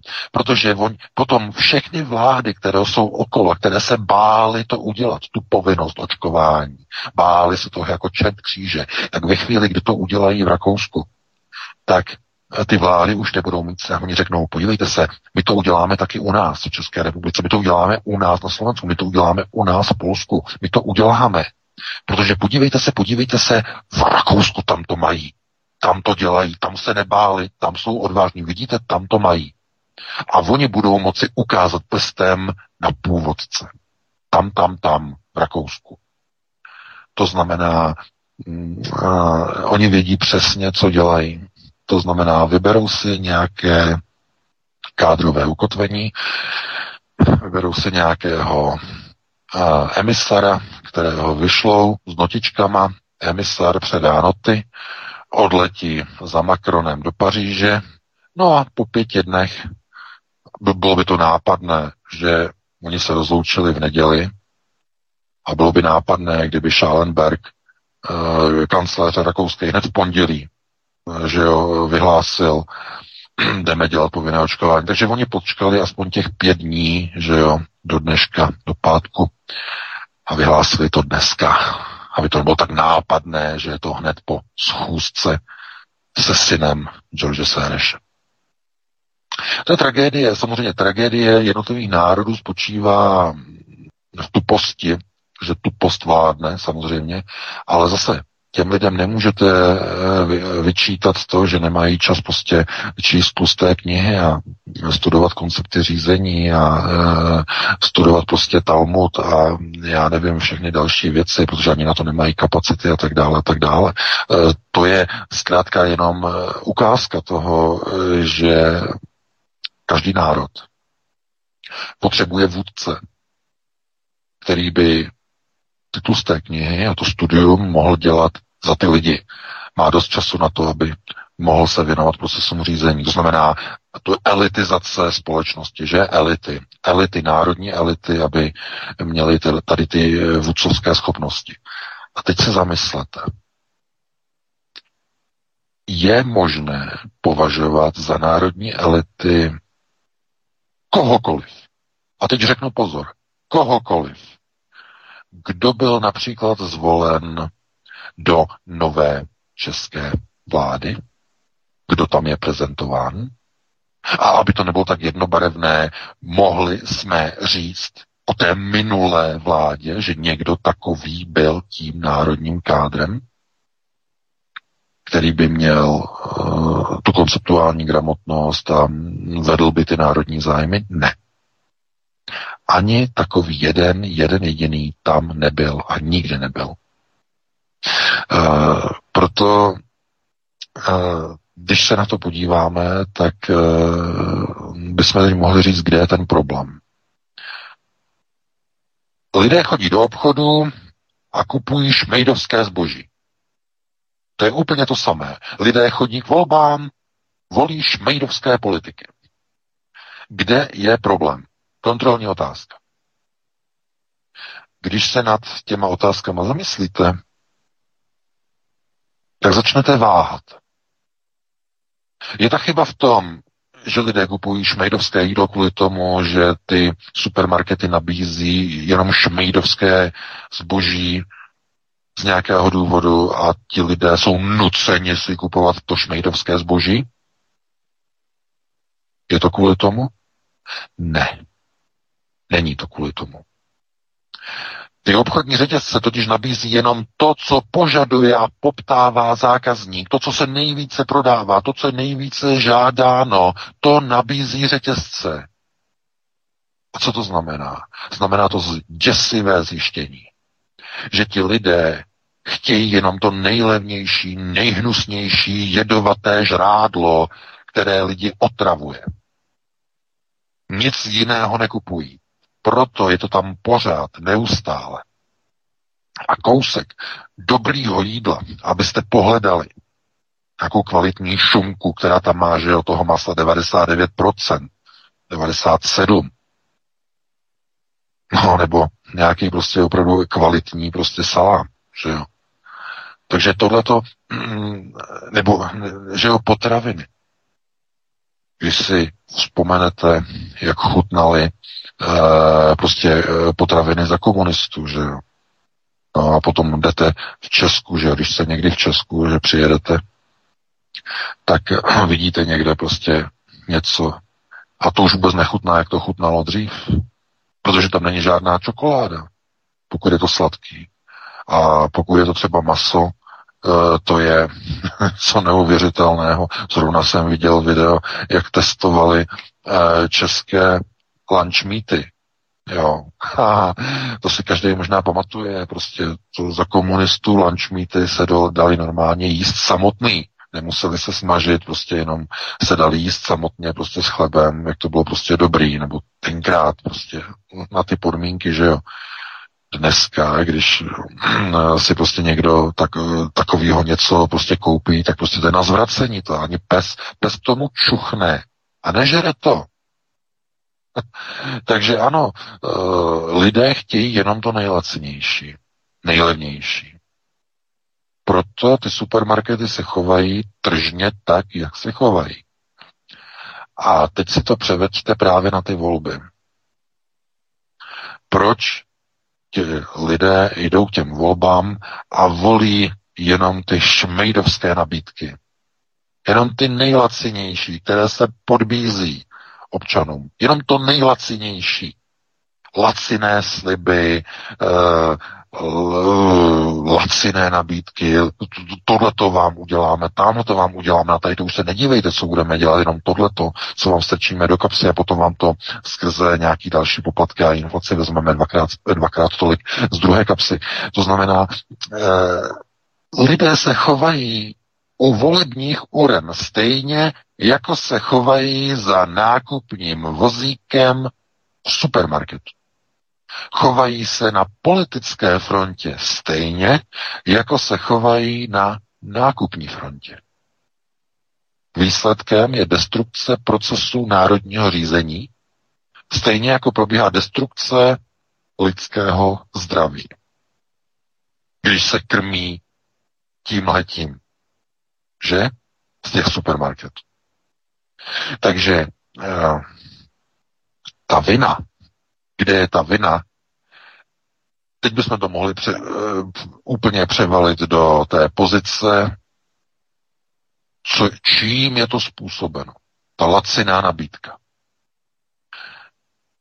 Když zůstaneme u toho supermarketu, tak laciná nabídka je způsobena nízkými příjmy obyvatelstva, a nebo je způsobena tím, že lidé chtějí ušetřit. A v politice to, že lidé vybírají z nabídek tak, jak vybírají, je to způsobeno tím, že by neměli přehled a neměli politického ducha a nevěděli, co volí a koho volí. A nebo je to tak, že e, v té politice e, to tak chtějí. I když vědí, jaké to je. Přesně to vyžadují.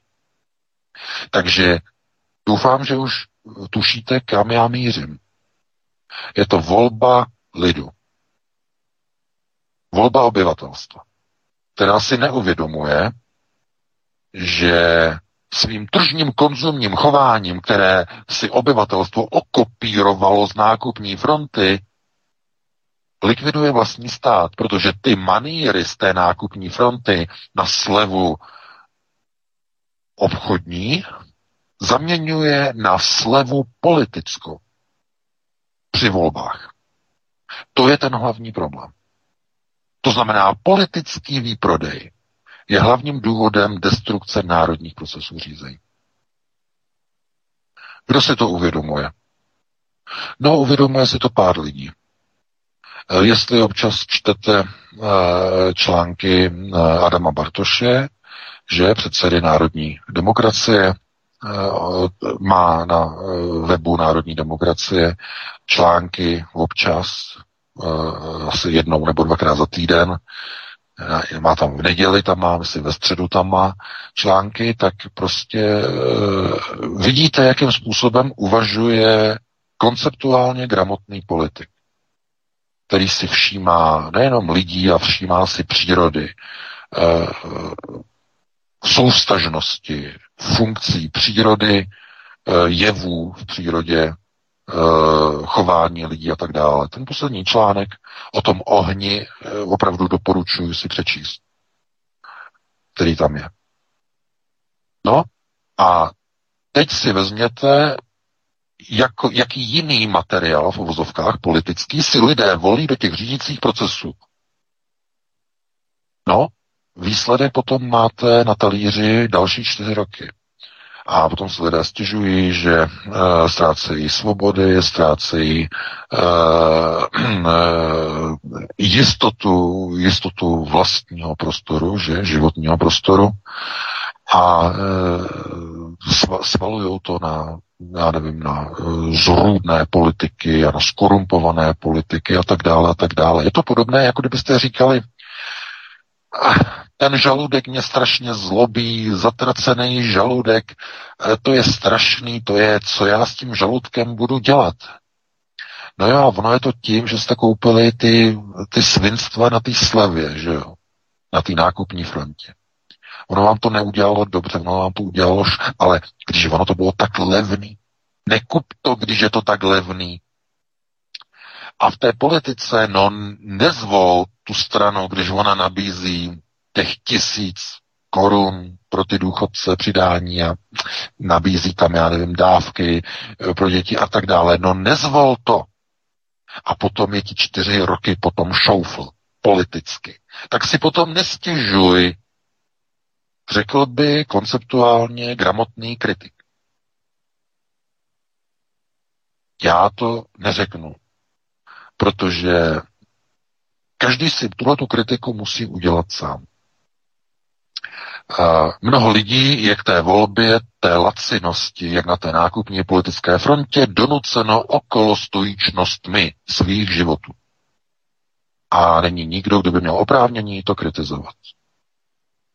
Ale z obecného hlediska o něch takzvaných konceptuálních procesů řízení v politice, to znamená v politických procesech, platí, že pouze řídící kádry, které mají konceptuální gramotnost, které mají roli o něch elit, národních elit, jako jediné mohou přinést národu budoucnost a záchranu v onom globalistickém volném pádu, o kterém jsem hovořil, který vede do té globalizační nové reality, po tom tvrdém dopadu. To znamená, eh, tohleto je s velkými přesahy, eh, dneska to bylo maximálně teda s přesahama, takže doufám, že lidé si z toho zase něco odvezou, nebo odnesou, no, odvezou, no. Eh, aby prostě si trochu otevřeli své obzory.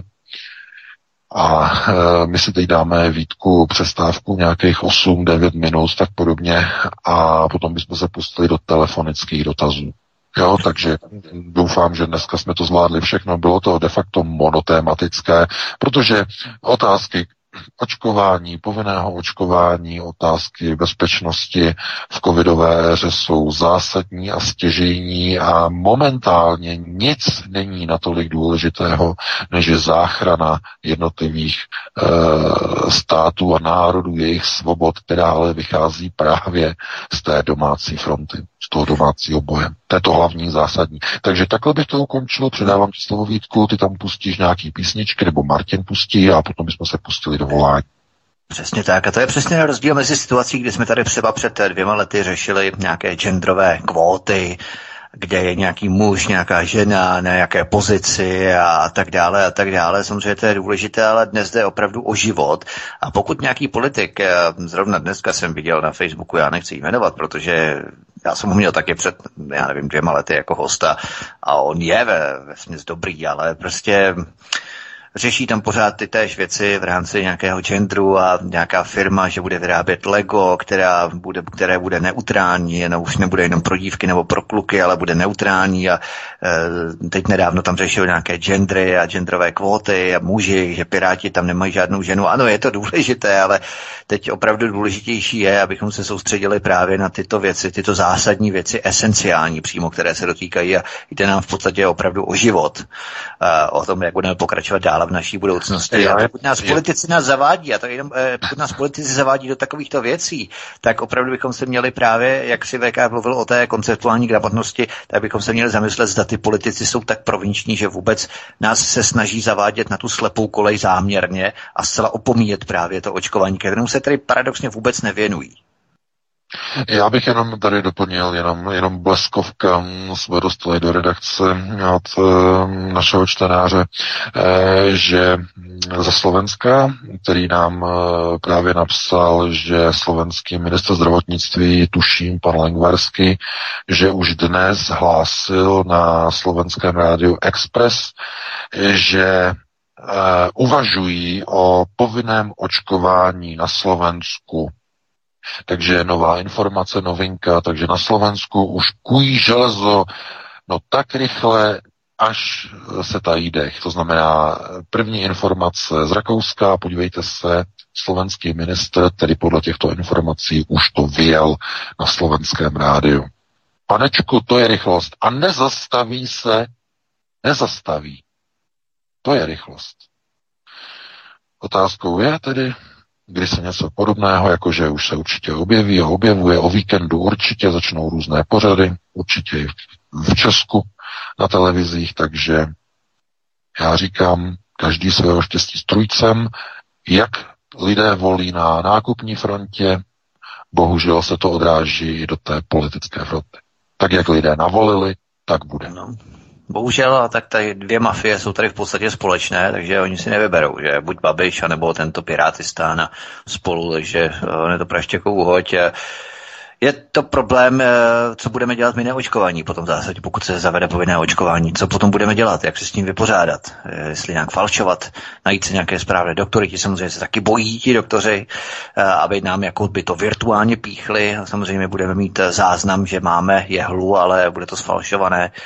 Nevím. Ale každopádně. Tohleto, tohleto, tohleto samozřejmě bude asi předmětem, eh, to si dáme jako nějaké extra téma, eh, tohleto, protože to asi bude zajímat více lidí, eh, protože není vůbec jasné, jak ta povinná očkování budou vypadat i v tom Rakousku. Není jasné, není, neví se, jak to bude nastavené, to znamená ty mantinely, limity, jestli lidé budou de facto čelit jenom nějakým prostě i třeba i likvidačním pokutám. Pro někoho může být prostě taková raketa 15 tisíc eur likvidační určitě. Um, a nemůžete to pře, přepočítávat na koruny, protože v Rakousku mají zase jiné příjmy, úplně někde diametrálně odlišné. Uh, to znamená, uh, chápete, to je s velkými otazníky, ne, není jasné, co bude, jak bude. Každopádně Rakousko otevřelo pandořinu skříň. E, to, je, to není ani skříňka, to je almara. A to, co z ní vyleze, to, co z ní vypadne, to opravdu může fatálně změnit procesy v celé Evropě. Ale teď nemyslím procesy změnit k, lepšímu, ale naopak brutálně k horší. Znovu říkám, to, co jsem říkal na začátku pořadu, Teď se nacházíme v roce 1936, obrazně řeče. Teď. Pokud budou tyto věci provedeny, posuneme se do roku 37 na počátek roku 38. Takže jenom, to je s takovým zase přesahem, ale jenom vsuvka, musíme si dát přestávku a hned potom se pustíme do telefonických dotazů. Hajl. Tak, pustíme si, dáme si píšničku. Hezký večer, Martine, co si dáme? Dvě jsou nachystány od Protea, bude nás slyšet, aby nás bylo slyšet a také osí hnízdo, osě hnězdo od Desmondu, jdeme na to. Prosíme, pomožte nám s propagací kanálu Studia Tapin Radio Svobodného vysílače CS. Pokud se vám tento nebo jiné pořady na tomto kanále líbí, klikněte na vaší obrazovce na tlačítko s nápisem Sdílet a vyberte sociální síť, na kterou pořád sdílíte. Jde o pouhých pár desítek sekund vašeho času. Děkujeme. Tak, tak, tak, dámy a pánové, jdeme se na to kouknout, uvidíme, jestli Vítek a VK jsou nachystáni. Máme po 21. hodině, už 17. minutu, aby jsme se tady koukli na vaše telefonáty, vaše dotazy, jelikož telefon mi tady drnčí už minimálně od tři čtvrtě na devět. Protože ano, jsme tady, Martine. Výborně, výborně, výborně. No ty jo, ale VK nevím. No, VK. Ne, VK tady ještě není. Ten asi ještě ne. telefonní číslo vyplníme fatu zvukovou. Jasně, to telefonní číslo je notoricky známé, jako drnčí, tak já přijmu telefon, ale zatím ho nechám. Zatím ho nechám vypnutý hovor. A koukneme se tedy, telefonní číslo je 720 739 492, koho by to zajímalo. A koho by zajímalo problém s tím, jestli po vás zaměstnavatel bude chtít eh, prokázat bezinfekčnost nějakýma bejkárnama, tak nejvyšší správní soud vydal rozhodnutí o zamítnutí žádosti poskytnout informace paní tedy Vendule Zahumenské, eh, která je právnička a do toho zhovala se, kolik lidí je na soudu, nejvyšším správním soudu tedy a jejich asistentů, soudci asistenti, kolik splňuje podmínky bez, bezinfekčnosti proti covidu. A bylo jí sděleno, že tedy nejsou oprávněni dle žádného zákona toto o svých zaměstnancích schromažďovat. Takže jestliže to vyplývá pro nejvyšší správní soud, mělo by to vyplývat ti pro všechny zaměstnavatele na území České republiky, že to po vás nikdo nesmí vyžadovat a už vůbec neschraňovat tak. To je dobře, že to říkáš, Martine, protože já jsem zase zaznamenal nějakého Petra Polčinského, tuším se jmenoval. Nevím, jestli to je právník nebo standardní občan, eh, běžný občan jako my. A ten právě adresoval podobnou žádost na eh, všechny členy, respektive na vládu eh, České republiky, respektive na parlament. Ano, na mhm, parlament, mm-hmm. dolní komoru, 200 poslanců.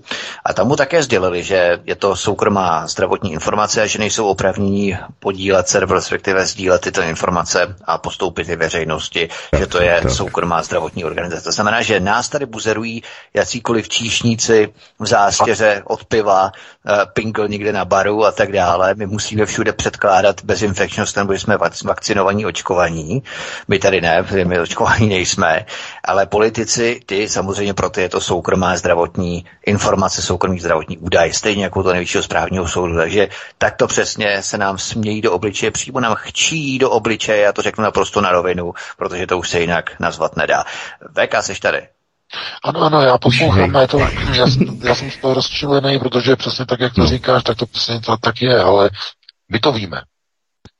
Ale populace, většinová populace, má přesně tu roli těch lidí a chová se úplně stejně v rolích těch spotřebitelů na nákupní frontě za tím vozejkem v supermarketu. Oni nehledají kvalitu. Oni nehledají spravedlnost. Oni hledají pouze nejnižší nabídku, nejnižší sortu. Co je to to nejlevnější? Co je to ten nejlevnější salám, který se nejvíce prodává v tom supermarketu? Ten největší šmejt, že? Je to tak, největší šmejt. Je tam 20% masa, zbytek, uh, já nevím, všechny ty drub, jak oni tomu říkají, drubeží separát, ty mletý kosti, tohleto, ten největší shit úplně, chápete? Tohleto, to se nejvíc prodává. Jak je to možné? Co je to za lidi? Někdo řekne, no, oni nemají peníze, oni jsou chudí. A může to být třeba pravda. Protože ty, že jo, platy v České republice je jenom třetinové ve srovnání tedy s Německem, jenom jedna třetina. Ale e, vzhledem k tomu, kolik lidé třeba e, utrácejí třeba za jiné věci, tak e, neplatí automaticky, že prostě jako nové auto, že jo, tohleto a každý rok prostě nějaká dovolená, tady ty věci. To znamená, oni někde třeba nešetří, že? Ale na tom jídle prostě z toho ušetří. A na politicích lidé jako kdyby nějakým způsobem prostě e, volili jenom tu nejnižší sortu, která prostě nabízí Uh, no, ono, se, říká uh, jako američani, jako Big Bang for a big buck, jo, to znamená velká rána za velký peníze. A tohle to vůbec jako v Evropě hlavně v té střední východní vůbec jako nefunguje, protože lidé hledají Big Bang for almost no buck. Jo. to znamená, jako abyste dostali nejvíc skoro za nic. A na, jak, kdo to umí zabezpečit? Že vám dá za skoro za nic všechno, co si myslíte, že dost... No šmejdi. To dělají šmejdi. I politici a potom vyhrávají volby a tak podobně. Tak. To znamená, že ano, máme, te, máme telefon, ale uh, ve chvíli, kdy uh, vy jdete do hospody, vy jdete do restaurace, tam stojí pingel. Ukaž mi svůj zdravotní průkaz. A vy, když ho neukážete, nebo vy tam přijdete, vy tam sednete, oni na vás zavolají policii, tak prostě z toho máte oplatačky, ještě vám dají nějakou pokutu. A když řeknete po poslanci, uh, ukažte mi očkovací průkaz, oni řeknou, že to prostě není váš biznis. není vaše starost. Do toho, protože jak je to, jsou rovní a rovnější. A oni, to je, pozor, to není parlament, to je Kneset. Všech 200 poslanců, oni jsou jejich. A e, všichni, všichni do jednoho. Tam prostě není dovoleno. Tam byli pouze dva, kteří se vzepřeli tomuto procesu globalizačnímu. Jenom dva, kteří si to dovolili. A už jsou pryč. Samozřejmě. To, je, to jsou strašné počty, když se to uvědomíte, chápete, to je něco neuvěřitelného. Ale uh, důsledek je strašlivý, důsledek je děsivý, že přesně jak se řekl, řekl Vítku, oni díky tomu vědí, že mohou uh, chcát na ty, obě, na ty občany. Oni to vědí, že mohou. Protože ten řev ze zdola se neozve. V dostatečném počtu řeve jenom, jenom hlásek, jenom píp, píp, píp, pár lidí na alternativě. To je všechno. Chápete? To je ta tragédie národa. Je to ten objektivní proces. Jako, jako bylo za druhé světové války. no, tedy přední, přední, tady v Německu úplně to samé, ale úplně jako přes kopíráku. Až mě z toho mrazí. Úplně ta samá bohorovnost eh, těch vůdčích kádrů, eh, si všechno prostě pozměňovat podle svého zákony, ústava, hadr, nikoho nic nezajímá. Soudy soudí takovým způsobem, že vydají nějaké rozhodnutí, to rozhodnutí je ignorováno. To znamená, eh, je to znovu národy si opakují stejnou historii, kterou už jednou prodělali. Je to tragédie, ale my musíme dělat jenom to, co dokážeme vlastně ovlivňovat. To znamená připravit ty lidi na ten dopad aby byli připraveni, aby dokázali udělat ten konceptuální paragánský kotoul a spolu se svou rodinou ten dopad do globalizace, do té progresivně přeformátované globalizace přežili. No takže pustíme se do prvního volajícího, určitě nám vysí na telefonu, je celý nedočkavý. Pouštím, pouštím svobodný vysílač, hezký večer. Eh, dobrý večer, Dobrý večer. u telefonu Jana. Eh, já si moc vážím toho, co svobodný vysílač dělá, i pan BK, co dělá. A vlastně ani nevím, eh, jak a na co se mám zeptat. Já jsem vlastně, jo takhle, chtěla bych se přimluvit za to, abyste skutečně udělal nějaký pořad s Vítkem, kde byste nějakým způsobem nám, který to máme na první prioritě zvládlý, a celá moje rodina, včetně mých dětí a i bývalý snachy, brání svoje děti, brání svoji rodinu, nechtějí se nechat očkovat, dělají všechno pro to, aby jsme tím eh, systémem propluli, ale zároveň ani nechceme s tím systémem jakoby kolaborovat. To znamená to, že si někde, a samozřejmě už jsme slyšeli, že to asi existuje, dá se asi nějakým způsobem sehnat falešní očkování a tak dále. Nicméně eh, jsem se chtěla zeptat, jestli je to jako cesta, jestli jestli neustále to takhle půjde dál, nebo co s náma udělají děti. Děti eh, nás je po celém světě, jsou nás miliony, přece nás všechny nepoza, nepozavírají do nějakých lágrů. Teď to by ty lágry musely být obří, musely by být veliký, to by nás museli nějak postupně vyvražďovat, nás nepohodlný. Nebo víte co, já prostě myslím si, že mluvím i za ostatní posluchače, jak budeme prostě dál žít, jak jak, jak to můžeme prostě zvládnout a bude to trvat do konce našich životů, do konce životu našich dětí, nebo než se teda nějaká generace zbouří a vyvolá fakt nějakou krvavou revoluci, nebo eh, my už si jako nevíme vůbec rady. My jsme teď byli na Staromáku na té obří demonstraci, já jsem fakt byla unešená, protože za leta, co chodím na demonstrace už proti islámu a tak dále, tak jsem takovej dav lidí nikdy neviděla. Já vím, že jsou lidi prostě naštvaní. Ani možná nevěřím tomu, že 70% očkovaných možná je to jenom jenom nějaký prostě výmysl, aby si to lidi mysleli. Jo. Samozřejmě ze svého okolí vidím, že, že kolem mě je skoro každý ovočkovaný, že jsme takový maják prostě uprostřed toho rozbouřeného moře. Jo. Ale obávám se, že prostě ty děti dřív nebo později ten tlak nevydrží, že prostě jim třeba ty děti budou chtít vzít, protože nejsou ovočkovaný. Jak prostě žít dál, jo. Takže bych se přimluvila na to, že tyhle informace jsou hezký, ale jak budeme žít dál prostě, co budeme dělat. Jo, já děkuju, se přimluvám, já budu dobře, dobře, vám, děkujeme. Mějte no. se krásně, zdravíme dokladná. Jo, jo. My jsme se totiž... Ne, já uh, z Mělníka. Dobře, díky. Jo, Mělníka, jasně, Mělníka, pardon, já jsem si to spletl, zdravím. No. My jsme si to totiž ještě s VK před vysíláním mluvili o tom, že vlastně nebudeme vysílat, protože Vánoce a Silvestr připadají přímo na pátky, ale jako obvykle nebudeme vysílat v rámci 24. a 31. prosince. Poslední pořad bude 17. tedy v rámci pátku a to bychom VK mohli třeba věnovat tomu, jakým způsobem postupovat dál v tom novém roce v případě, nebudeme-li se chtít nechat očkovat, jak tímto systémem proploumat, co dělat, jakým způsobem se zaopatřit, protože to bude opravdu, jo, za komunistů když někdo chtěl žít na okraji jako v dizentu a tak dále, když samozřejmě Jandrouši, eh, co dělali v podstatě nějakým způsobem agendu, jsem si jaký myslíme svoje, ale měl tu možnost nějakým způsobem. A teď tu možnost ani mít nebude, nikam se předtím nejde pořádně schovat. Jo? Tak jakým způsobem ten systém nějakým způsobem uh, probírat dál v tom novém roce? To bychom třeba no, mohli no, dělat to, toho 17 v tomto 17. Jo, to můžeme jakoby dedikovat nebo to vyčlenit, vyhradit eh, tady tomu tématu nějakým těm eh, postřehům, nějakým těm eh, typům. Každopádně už jenom jako v předesílce nebo v předeslání toho, o čem to zhruba bude, je především o té konceptuální gramotnosti, že těch možností kdy, když budeme o tom jenom, jenom, jenom předešlu, těch možností není tolik, abyste na to potřebovali dvě ruce. Těch možností je pár. A mnoho z nich není vůbec ani dostupné pro mnoho lidí nebo pro 99% populace. To, co zůstane lidem, jsou de facto dvě možnosti.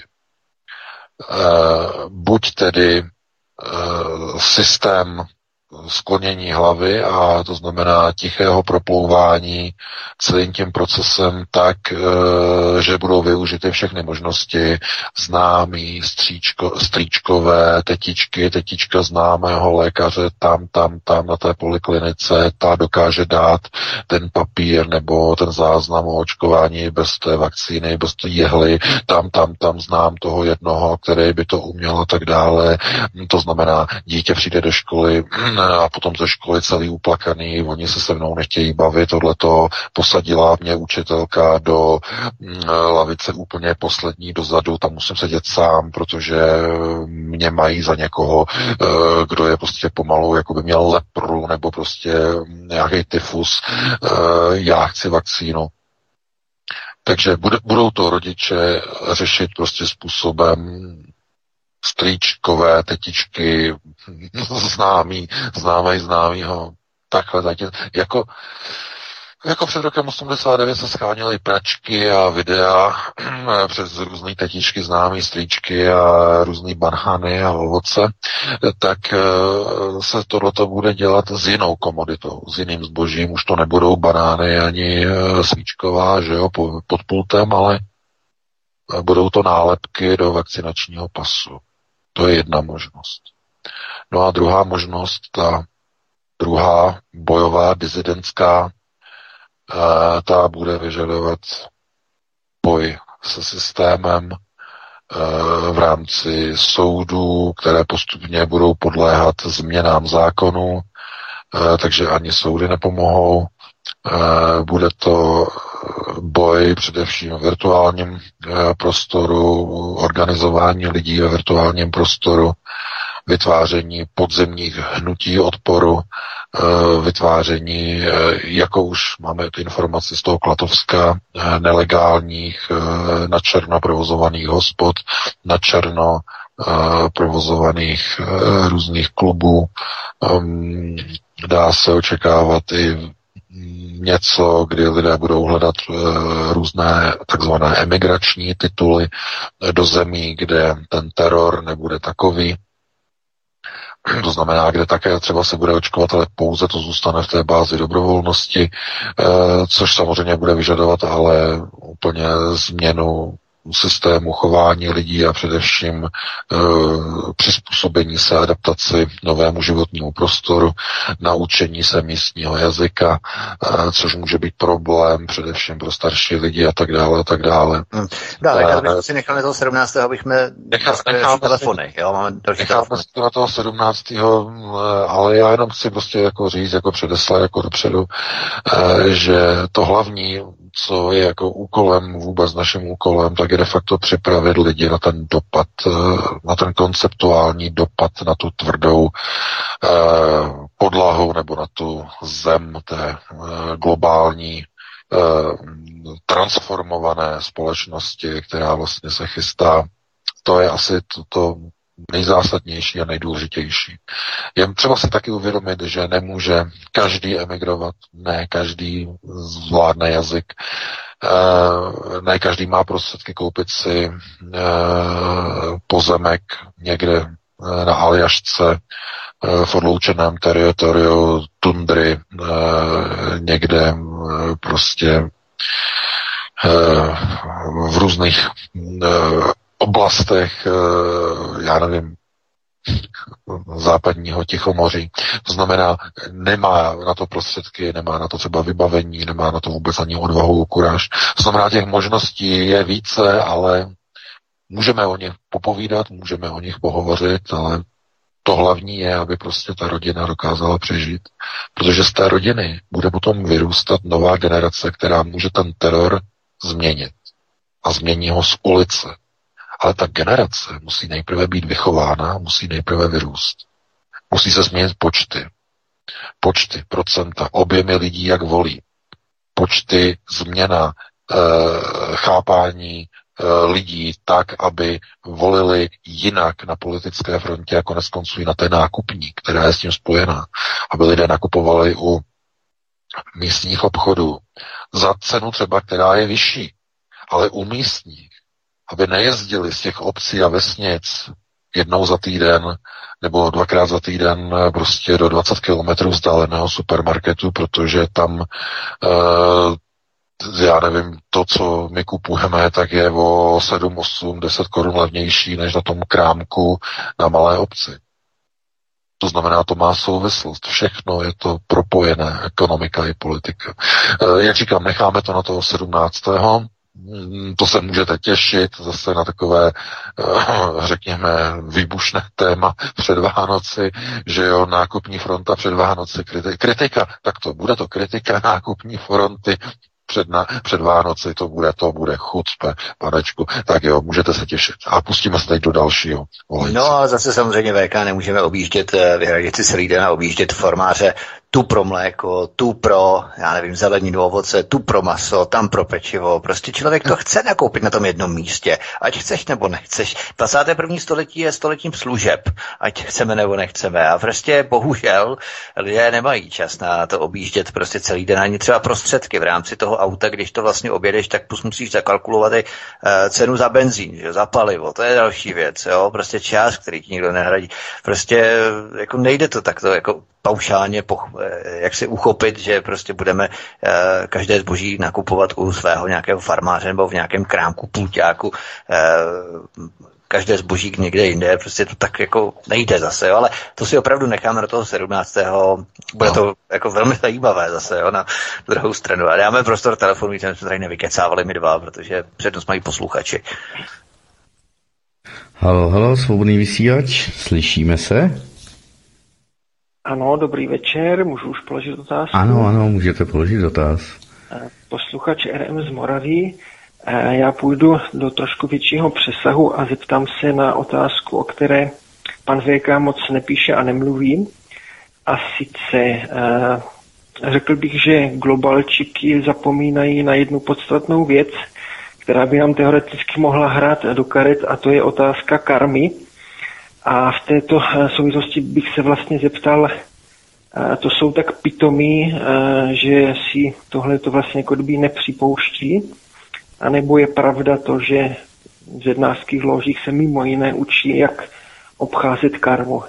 Vždyť podle, podle těch zákonitostí vlastně takový lidé, jako je třeba Soroš, ale i jednotlivé domy syndikátu, tak se zákonitě prostě v následujících inkarnacích musí dostat do velmi nehostinných prostě podmínek, takže chci zeptat pana VK, jestli to nepřipouští, nebo jestli to umí obcházet, hmm. jak, jak tohle prostě funguje. Aha, děkujeme, no, děkujeme, hezký večer. Děkujeme. Naschle. Díky. No samozřejmě, tak karmický, karmická záležitost je vyhodnocovací mechanismus, je to rezult, uh, iterační rezult uh, našeho Matrixu, když to dáme do té moderní formy mm, simulace našeho časoprostoru. Uh, to, jak někdo umí prostě tady ten program obcházet, to jsou takové různé ty exploity v programech, že? Máte na počítači exploity, prochází a obchází operační systém, nebo v mobilu, tak stejně tak umí na okultních procesech řízení a zasvěcení obcházet tyhle ty kontrolní mechanismy. To znamená úplně jako odpojí karmu. To znamená ten modul, že je ten karmický modul, který kontroluje tedy výstup uh, takzvaného, jak říká, life path. To znamená životní cesta, která se potom vyhodnocuje na konci programu, na konci iterace. No, tak oni to umí vlastně z něho jako vypadnout, to znamená, že tam není ta kontrolní složka, ten mechanismus toho utepení na konci potom. Jo, to znamená ta simulace toho. To je odporná záležitost mimochodem. Jo, proto možná jste zaregistrovali teď ten zajímavý článek, až mě překvapilo, že to uveřejnili veřejně, že to šlo public. Bylo to na Idnesu, na Babišově svěřeneckém serveru samozřejmě. A článek o tom, že skupina vědců eh, teď spustila startup, respektive crowdfund, eh, na, že chtějí udělat, že chtějí dokázat, pomocí eh, kvantové mechaniky a takzvaného štěrbinového nebo štěrbinového efektu, že žijeme, že, že to, co v čem žijeme, že žijeme v simulaci. Prokázat vědecky prokázat, že žijeme v simulaci. A mě to překvapilo, že takový článek vyšel zrovna na Idnesu, protože to je server samozřejmě globál jede, ale tohle to mě jako překvapilo a to znamená, že oni vysílají signály, oni už se tím netají. Jo? Netají se. V roce 2021 už najednou i na IDNESu se dočtete, nebo no, slyšíte tam, nebo čtete tam o tom, prostě, že skupina vědců se snaží eh, vědecky ověřit teorii, že žijeme prostě eh, v realitě, že v počítačové realitě. Nebo lépe řečeno v počítačové, v kvantové realitě. Eh, simulované tedy v virtuálním prostoru, že určitého kvantového stroje. A e, proto ano, tohle je jedna z věcí, že oni můžou dělat různé věci, když vědí, jak funguje ten program, jakým způsobem najít exploit, to znamená obejít parametry a e, sandbox, opustit sandbox, že operačního systému. No, to je na, to už je technická stránka věci, navíc to, e, zase nepřesné e, příměry a tak dále. To znamená, pustíme se do dalšího volajícího. Dobře, svobodný vysílač, tak. Můžete položit dotaz. Dobrý večer, Jaroslav Štejder hostu. Mohu se podělit o svůj aktuální, jako aktuální dilema, co se týče toho covidu. A jestli bych mohl poprosit o radu nebo aspoň nějakou podporu psychickou. Hrozně mi to šumí, taky slyším špatně, jo. Eh, já vám z krátkosti nastíním, o co jde. Eh, už jsem přes rok bez práce, marně scháním práci, eh, mám spoustu handicapů, včetně zdravotních a jediný, co jsem sehnal, byla služba u si hlídací agentury, která mi dneska skončila. A bylo mi nabídnuto, že můžu dělat v jiném městě nějakou takovou podobnou službu, ale že to obnáší, že budu jako Eh, kontrolovat lidi, jestli jsou testovaní na ten covid, jestli jsou očkovaní a samozřejmě sám musím být taky testovaný a očkovaný, což odmítám. No, takže se mi to příčí a já nevím, jestli do toho mám mít a sklonit hlavu, anebo jestli mám být zítra hrdý bezdomovec. Jak byste se zachovali v takové situaci vy? Ono je to hezky jako podle mě radit do rádia, co se má dělat, co je správný, ale pak, když přijde ta realita a dotkne se vás osobně, tak je to o něčem jiným. Tak jestli můžete něco k tomu říct a dodat aspoň nějakou psychickou podporu nebo něco takového. Děkuju. Hmm, dobře, dobře. Tak je, Díky. Na mostu. No, děkujeme za dotaz. Uh, znovu, uh, bude to znít smutně, ale já to zdopakuji znovu, jako jsem říkal už teď nedávno, uh, před několika pátky, všemi pátečními pořady. Tohleto vám nikdo nevyřeší za vás. To si musíte každý vyřešit sami za sebe. Nikdo vám nemůže radit. Proto já jsem říkal, že my nejsme v pozici toho, abychom kohokoliv soudili. Znovu to opakuju, tady nejsme od toho, abychom někoho soudili, že on se nechal očkovat, e, proto on je špatný člověk a tady ten, ten se nenechal očkovat, je dobrý člověk. Ne, ne, ne, ne, to je, to je judgment, to je souzení a jenom pámbu, pámbu může soudit. My nikoho nesoudíme. E, tenhle ten příklad, e, co pán říkal, v jaké se nachází situaci, to je ukázkový příklad. A jsme za ně rádi.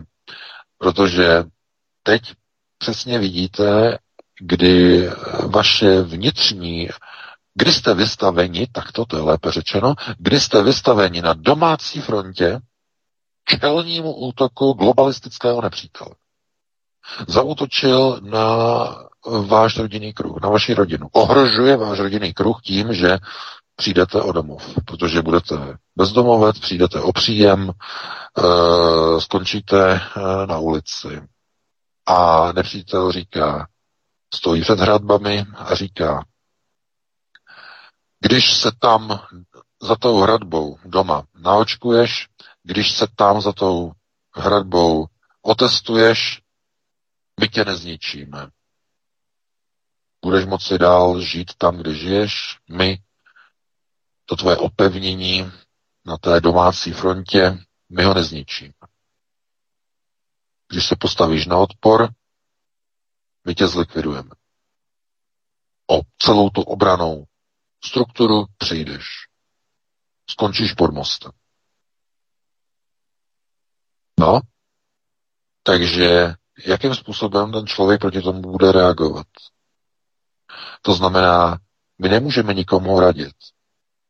Může to být člověk, který má eh, kterému to může být úplně jedno, protože má soukromé podnikání, má soukromou firmu a ve své firmě je svým vlastním pánem. Tam on rozhoduje, jestli tam chodí očkovaný, neočkovaný, má tam roušky a i když mu to někdo nařídí, tak on si rozhodne, že nikoho sankcionovat nebude. To znamená, to je něco jiného. A ten člověk může velmi snadno říct, uh, táhněte do háje, všichni pryč. Protože on je v té pozici. Pokud je třeba v roli živnostníka, že? To znamená, živí se sám. No ale ve chvíli, kdy on není živnostník a není podnikatel a je zaměstnanec a e, má třeba zdravotní postižení a práce není a nabídka široko daleko je třeba jenom jedna jediná, konkrétně tahleta, která byla zmíněna, tak on se musí nechat navočkovat. On bude riskovat své vlastní zdraví, že mu ta vakcína, první nebo druhá dávka, e, prvou jehlička nebo druhá jehlička, že mu, neví, že mu nesedne a skončí na koronární jednotce, fakultní nemocnice anebo na jipce. Ohrozí svůj život. A je ochotný pán ohrozit svůj život za to, aby si udržel práci? Znovu, já mu nemůžu poradit, protože to si on musí to riziko sám posoudit. A bylo by snadné tady prostě alibisticky říct, pokud tam máte nějaký problém, tak eh, se nechte jenom jako naočkovat, to znamená fejky, fejky. Uh, najděte si kamaráda, najděte si strýčka, najděte si známého, který vám tu nálepku nalepí na ten očkovací průkaz, že jo, a, tak, a takhle a takhle, že jo. to by bylo alibistické takhle někomu prostě tohleto radit. A nebo někdo, kdo by byl takzvaně uh, hodně uh, sarkastický, tak by řekl, tak si nechte tu vakcínu dát a uvidíte, co to s váma udělá. Že? A možná, když to vyjde jako ruská ruleta, tak to přežijete a budete mít práci a budete, budete buzerovat ostatní lidi, kteří potom přijdou do supermarketu a budete terorizovat maminky, které jsou těhotné, které se bojí se nechat naočkovat a budete jim ukazovat Klaus, táhni, tady nemáš co dělat, protože nejsi naočkovaná nebo nejsi testovaná. Chcete takovou práci dělat? No a někdo řekne, no to je přece odporné, že? No jo, a teď si vezměte, že ta práce je jenom jedna jediná. A když nebudete mít, tak znovu se vracíte v kruhu do toho výchozího bodu, že skončíte pod mostem. Co pro boha máte dělat? Jak se máte rozhodnout? To už není ani dilema, to je trilema. Jsou tři možnosti, že? A proto každý si to musí rozhodnout sám, protože my neznáme podmínky pána. Nevíme, jaké možnosti on má volitelné. Ano, že morální podporu mu dát můžeme. Ať se rozhodne tak nejlépe, jak on umí. Tak nejlépe. To je moje přání, aby se rozhodl tak nejlépe, jak on umí a aby si uvědomil všechny důsledky. To znamená, to je velmi těžké prostě někoho potom soudit a někoho odsuzovat. Ale musí si uvědomit, že pokud, nastoč, pokud naskočí na očkovací loď, je to stejné, jako kdyby někdo v roce 35-37 skočil eh, a stal se členem NSDAP a nebo se stal členem Hitlerjugend. Tak eh, po nějaké době se ukáže, že to, byl třeba, že to byla chyba, že to byl problém. Že jo? A bude se to, za to někomu omlouvat, nebo bude hledat eh, nějaké odpustky někde. Chápete, to už my nedokážeme tohleto zmanažovat. Tohleto je s velkými přesahy, to znamená, nikoho neodsuzujeme, ale platí, že každý si musí rozhodovat sám za sebe a posoudit všechno, co to obnáší, takové rozhodnutí, které přijme. Není to jednoduché. Takže takhle bych na to odpověděl a dáme prostě dalšímu volajícímu, pokud máme. Jo, další volající je dáma. Hezký večer, svobodný vysílač. Dobrý večer. Dobrý večer, pane VK. Slyšel jste někdy jméno Bruno Kréning? Jde o německého léčitele ve své době, který postavil i na nohy vozíčkáře. Nevíte, jak to dokázal? Nezdá se mi, že by šlo o rávovou psychózu, jak se měli zmínit.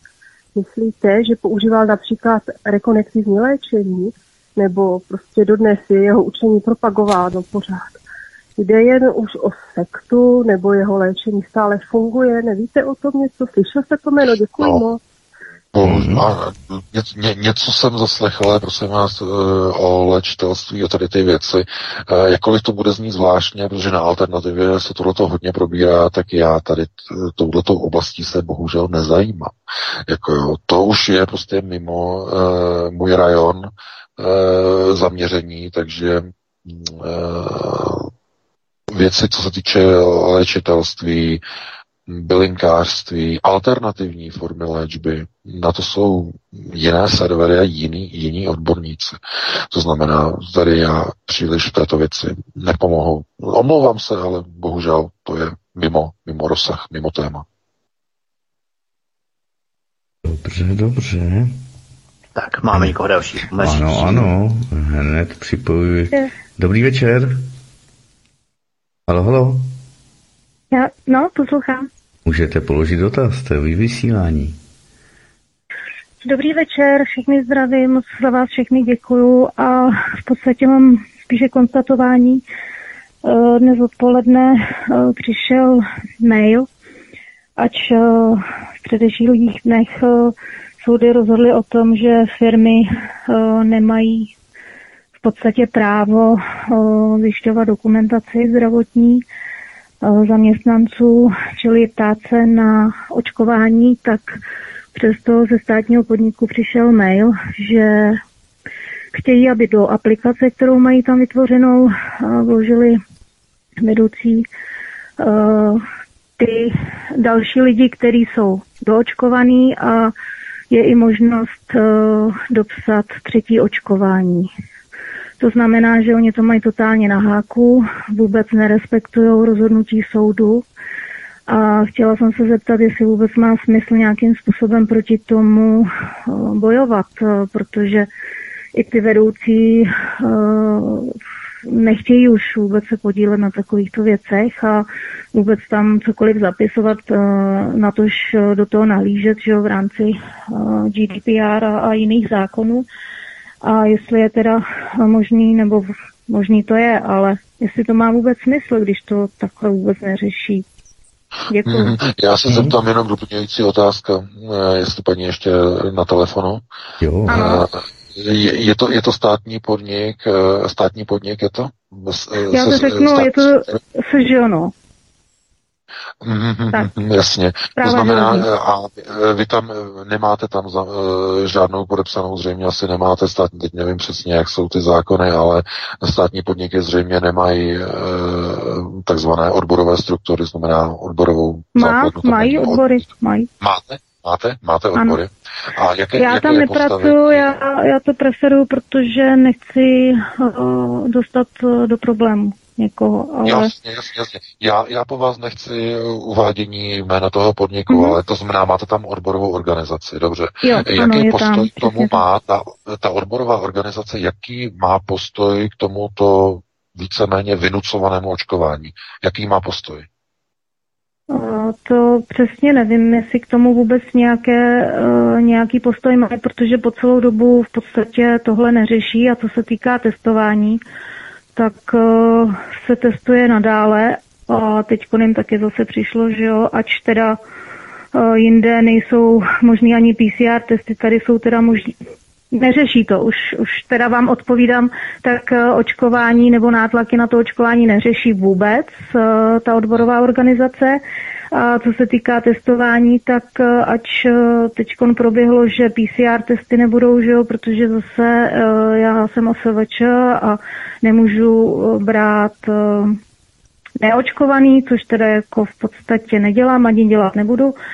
U mě můžou všichni přijít a ráda je přivítám, ale co chci říct, tak u toho státního podniku mají antigeny povolený a mají platnost 7 dní, což je taky zvláštní. To je zvláštní, to je zvláštní, zřejmě mají zase mm-hmm. nějakou výjimku, to je, to by se zase no, mělo nějaký jak říkáte, způsob, je to velké, obrovské, macaté, chucpé. Ano, ano, macaté je chucpe a navíc by se to mělo mediálně rozmáznout, jenže je, na, je nám jasné, že kdybychom to rozmázli, tak bychom asi eh, navedli nějakou identitu na vás. Eh, to by já, já, já v podstatě skladuju všechny tady tyhle informace, a, protože už delší dobu nad, nad tím pracujeme hmm. a, počítáme i s eh. tím, že, že prostě z práce odejde a radši ochráním rodinu a svý nejbližší, než aby se zúčastňovali tady tohohle humutu. Ne, už, už fakt dost stačilo. Jak říkám, tohle je další prostě takový příklad e, případu, e, kdy vidíte, jakým způsobem prostě Eh, se to rozlézá, to je doslova jako fašismus, forma fašismu, znamená přesouvání výkonných pravomocí hygienických stanic, vlády, policie a zdravotních orgánů směrem na podnikatelské subjekty. To je typický svazkový řízení eh, fašistických systémů řízení, okopírovaný. Je to tak, já vám ještě jenom skočím, že zvláštní je, že třeba ředitel tady té instituce rozesílá takový ty žalostní, nechte se očkovat, nenutí, to pravda teda jest, ale e, takový ten pláč, nemístný, nechutnej. No, a v podstatě e, pod celým lejstrem je jenom kliky hák, bez, e, bez vlastně klasického, že, že tam tiskace napíše to jméno a, a kdo a co a jak, tak to taky je docela takový hmm. jako srabáctví, teda když už jedu tady tohle, tak se potom podepíšu, že jo, a to oni nedělají. Jasně, no, no, no, to je, to je samozřejmě. Uh, no, hmm. jak říkám, tak tohle Děkujeme, hezký večer a držte se. Děkujeme. Držte se, hezký večer. Tak, no, děkujeme, děkujeme za dotaz, za popis z té situace. No tohle je přesně ono. To znamená, máte někde nějakou státní strukturu, státní podnik, o tom to mají nějakou výjimkou. Tam můžou prostě testy jet úplně normálně, chápete? Ne, ne, no, rozumíte, jsou rovní a potom jsou rovnější. A to je celé. V tomhle tom, jako by se dalo říct, v tomhle tom žijete. Chápete? Uh, opravdu, problém je v tom, že ono to bude znít strašně brutálně, opravdu brutálně, ale znovu, Jestliže kupujete opravdu to nejlevnější jídlo, to špatné, mizerné jídlo, nemůžete se potom divit a nemůžete potom nadávat na svůj žaludek, že vám dělá šoufl. Nemůžete ho kritizovat, ten svůj žaludek. Protože když ho krmíte šmejdem, tak je jasné, že vám to takzvaně nesedne. A když jdou lidé k volbám a volí tyhle ty strany, pro, pro vakcinační, protestovací strany, které jenom tenhle ten proces jedou, a jediná strana, která eh, byla, na, nebo ne jediná, pozor, ne jediná, a která dostala prostě aspoň teda 1,3 desetiny procenta volný blok, tak, dost, tak se nedostala dál. 1,3 desetiny procenta volný blok která, strana, která byla, nebo hnutí, které bylo proti tady těm vakcinačním systémům a větší důvěru, ta strana podporu, ta strana nedostala. A teď eh, nemluvíme vůbec o e, těch menších stranách, které dostaly ještě méně hlasů, že Národní demokracie, Aliance národních sil, e, tohleto, e, tak když to dáme dohromady, když to spočítáme, kdybychom to všechno prostě dali na jednu hromadu, tak bychom se horko těžko dostali na 2% ve volbách, jo, někam na 2%.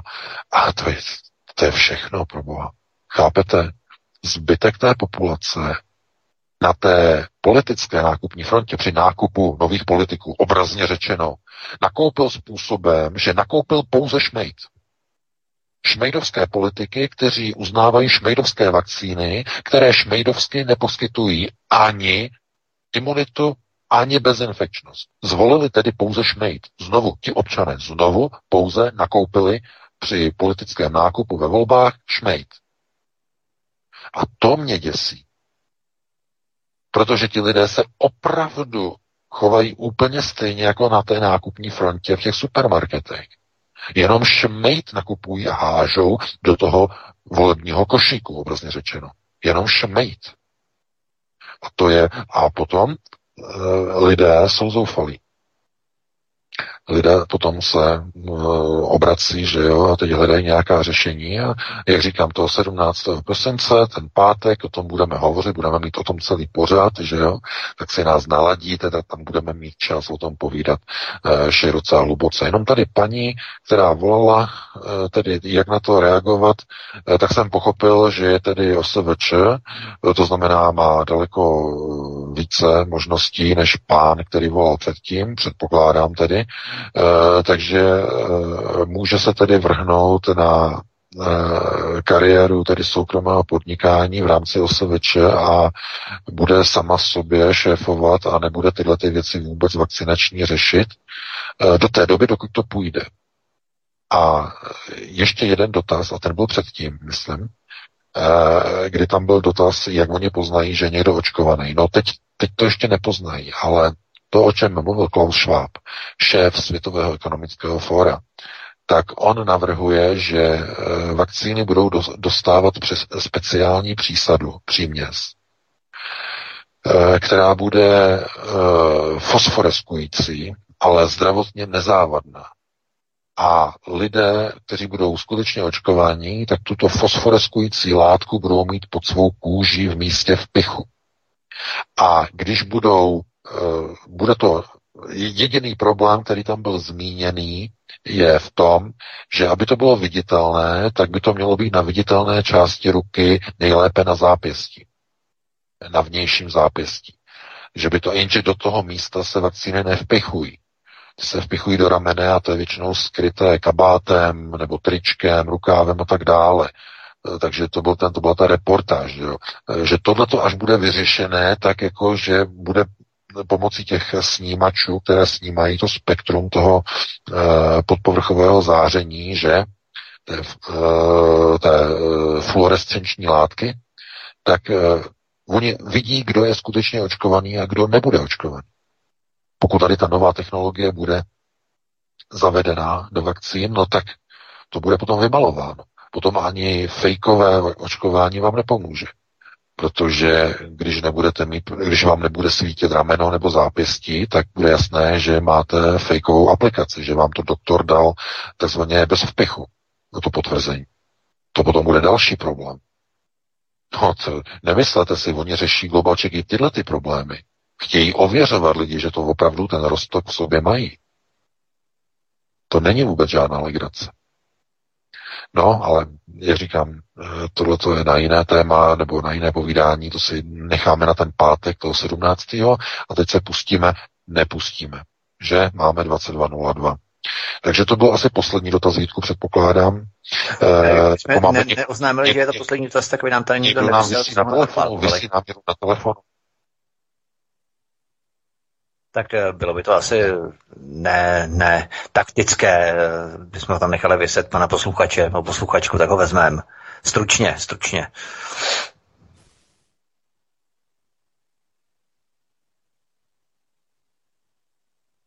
Eh, dobrý večer, tady Daniel, zdravím vás pánové ze Švédska.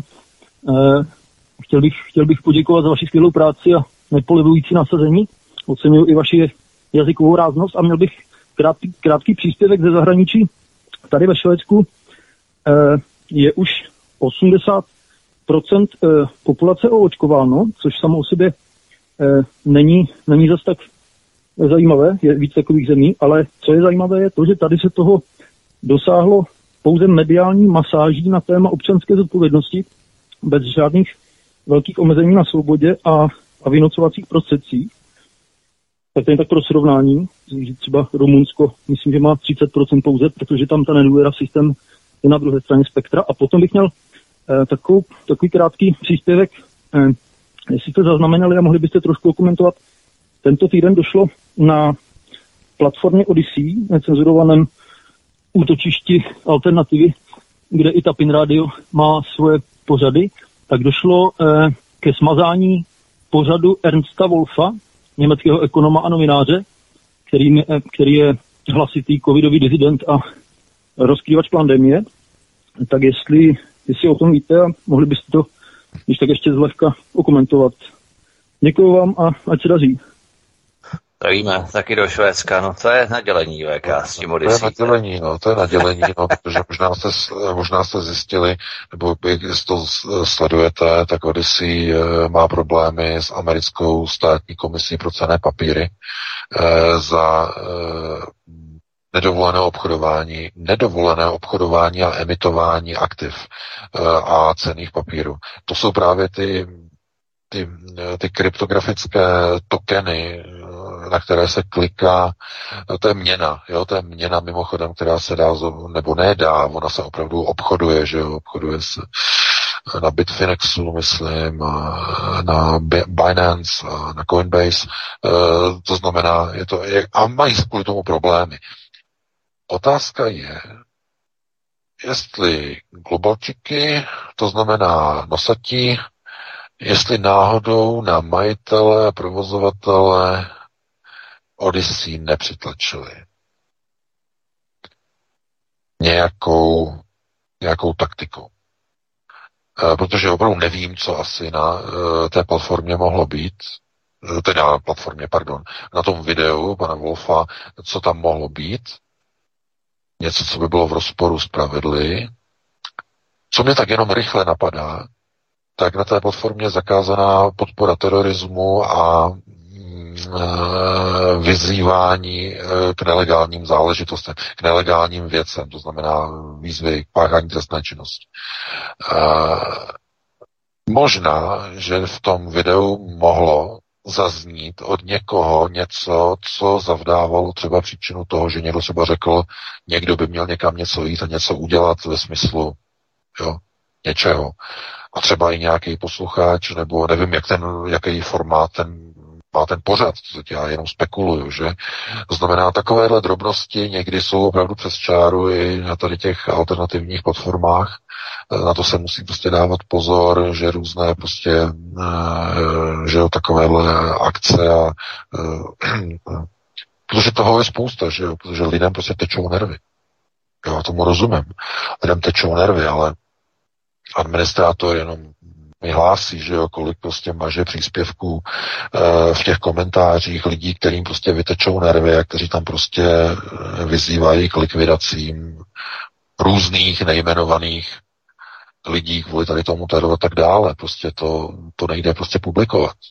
To je, to je velice nebezpečný, chápete? Lidé by si přidělali obrovské problémy.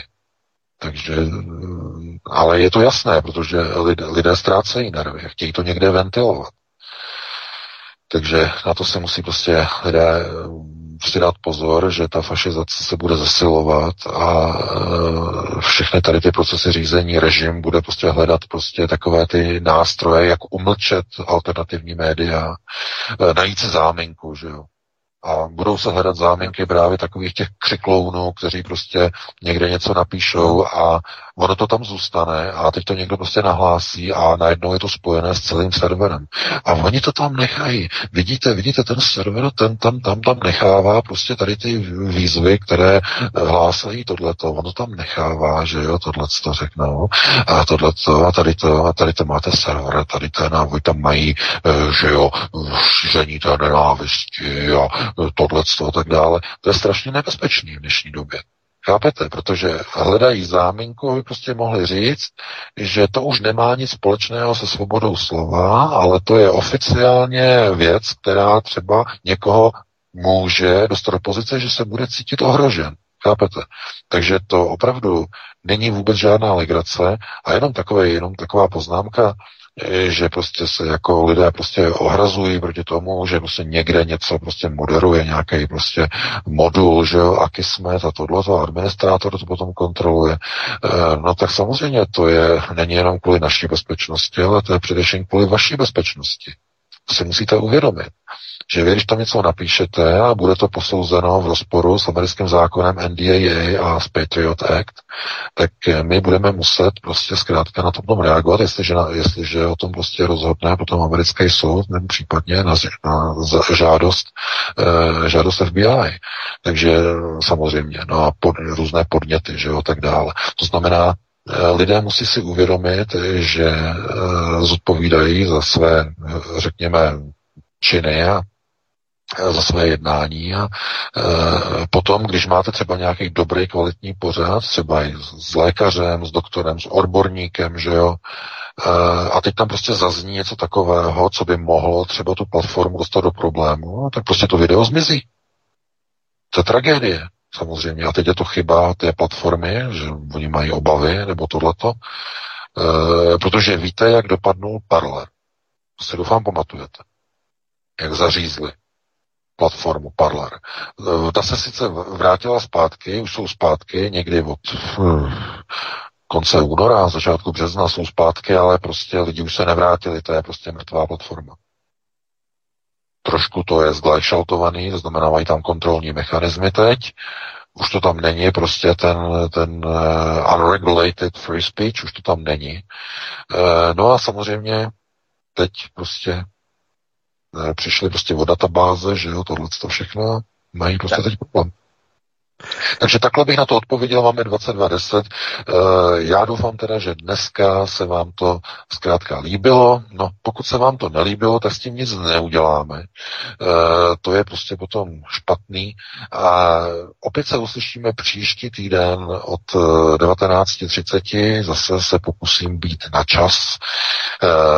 Skoro na čas, jako v posledních dvou pořadech. No a probereme aktuální témata z domova i ze světa, takže zase o nic nepřijdete když tak potom za záznamu. No, takže do té doby vám přeji krásný pěkný týden, užijte si víkend a pro tuto chvíli pěknou dobrou noc. Tak já jenom přihodím poznámku, že to tež jsem zaznamenal i na BitShoot, na který jsme zvažovali také, že přestoupíme, když nám začali banovat a mazat pořadně na YouTube. Takže i na BitShoot dokonce mažou videa, tři uh, videa zmizela, co jsem konzultoval s jedním člověkem, který to sledoval, a který to také debatoval s několika dalšími lidmi a ti také monitorovali a zjistili, že opravdu zmizely tři poměrně zásadní videa i na BitShoot. Takže ta cenzura pomalu plíživě probíhá všude a samozřejmě samozřejmě i v rámci těch komentářů eh, může dojít i k tomu, že třeba nastrčení agenti v rámci rozkladné rozvědné činnosti schválně napíšou na nějaký server nenávistný komentář, aby to mohli naskrýnovat a použít u soudu. Takže za to si taky dávat bacha. Tak přesně tak, jo. protože je spousta nastrčených, administrátor nahlásil, že teď už ne, ale to bylo v roce 2017 eh, nám z IP adres a které patří nebo patřily nebo byly identifikovány, že patří pod ministerstvo zahraničí, eh, budovu, kde sídlí ministerstvo zahraničí, tam byly eh, posunovány nenávistné výroky a proti jisté skupině obyvatelstva. Jo, administrátor to zachytil. Někdo si buď hrál, nebo nějakým způsobem my jsme poslali dotaz e, na správce adresního rozsahu, nikdo nám neodpověděl. E, nevíme do dneška, co to mělo znamenat. E, to znamená provokace, provokatéři. A my nemůžeme vědět, kdo je provokatér a kdo to myslí opravdu vážně, protože je nasr, naštvaný, Eh, kvůli covidu, kvůli omezování, to znamená, jenom mu vybuchne eh, prostě kotel, že jo, saze, v něm bouchnou a je naštvaný, a nebo je to někdo, kdo je opravdu jako provokatér. Chápete? A to jsou věci, které nemůžou zůstat na tom serveru, prostě nemůžete je publikovat, protože eh, máte publikační zodpovědnost samozřejmě za tady ty věci. A nikdo se nebude ptát jako tohleto a tamhleto, to znamená, vy nějakým způsobem musíte na to reagovat. To znamená, to zdaleka to není tak jednoduché, že prostě otevřete někde nějakou diskuzní platformu a bez registrací umožníte prostě všem lidem tam prostě publikovat. To se potom nedivte, že e, tam máme systém, který zadržuje třeba příspěvky, e, komentáře, příspěvky do, pod, pod články, že e, třeba, nevím, několik hodin, nebo třeba 6 hodin, nebo 8 hodin, protože než se k tomu dostane administrátor, že jo, tak uběhne nějaký čas. To znamená, eh, to je z bezpečnosti, z bezpečnostních důvodů. Každý jednotlivý příspěvek musí být ověřený nejdřív analytickým systémem Akismet a potom ještě to kontroluje administrátor. No, to je spousta práce, ale chápete, eh, jinak by se museli ty diskuze zavřít. To říkám naprosto otevřeně. Jsou dvě možnosti. Buď to je moderované, aby to bylo bezpečné, aby nikdo neměl problém, vydavatel, aby neměl problém, a nebo se ty diskuze zkrátka uzavřou. Takže to je myslím si, že jaké řešení, řešení je lepší, je to snad jasné, to z toho vyplývá. Každopádně my jsme se rozloučili, že jo, ještě jedeme další debatu, takže Vítku, měj se pěkně, Martine taky, měj se pěkně, jo, no, uslyšíme se zase za týden. Tak já se také učím, VK, měj se moc hezky, díky za velmi zásadní pořad. Martine, tobě taky za vysílání a vám, milí posluchači, za telefonáty. No a samozřejmě já vás pozvu v pondělí a ve středu o 19 hodin na špionské družice, pořad, který budu vysílat ohledně toho, jakým způsobem nás západní rozvědky sledují a využívají k tomu družice, které jsou samozřejmě používané i jako zbraňové systémy. Zásadní skutečnosti, které jsem monitoroval, které jsem zpracoval do dvoudílného pořadu, takže pokud se chcete, určitě vás na tento pořad zvu. Takže od mikrofonu z vás zdraví Vítek, je to opravdu všechno. Přeju vám hezký večer, případně dobrou noc.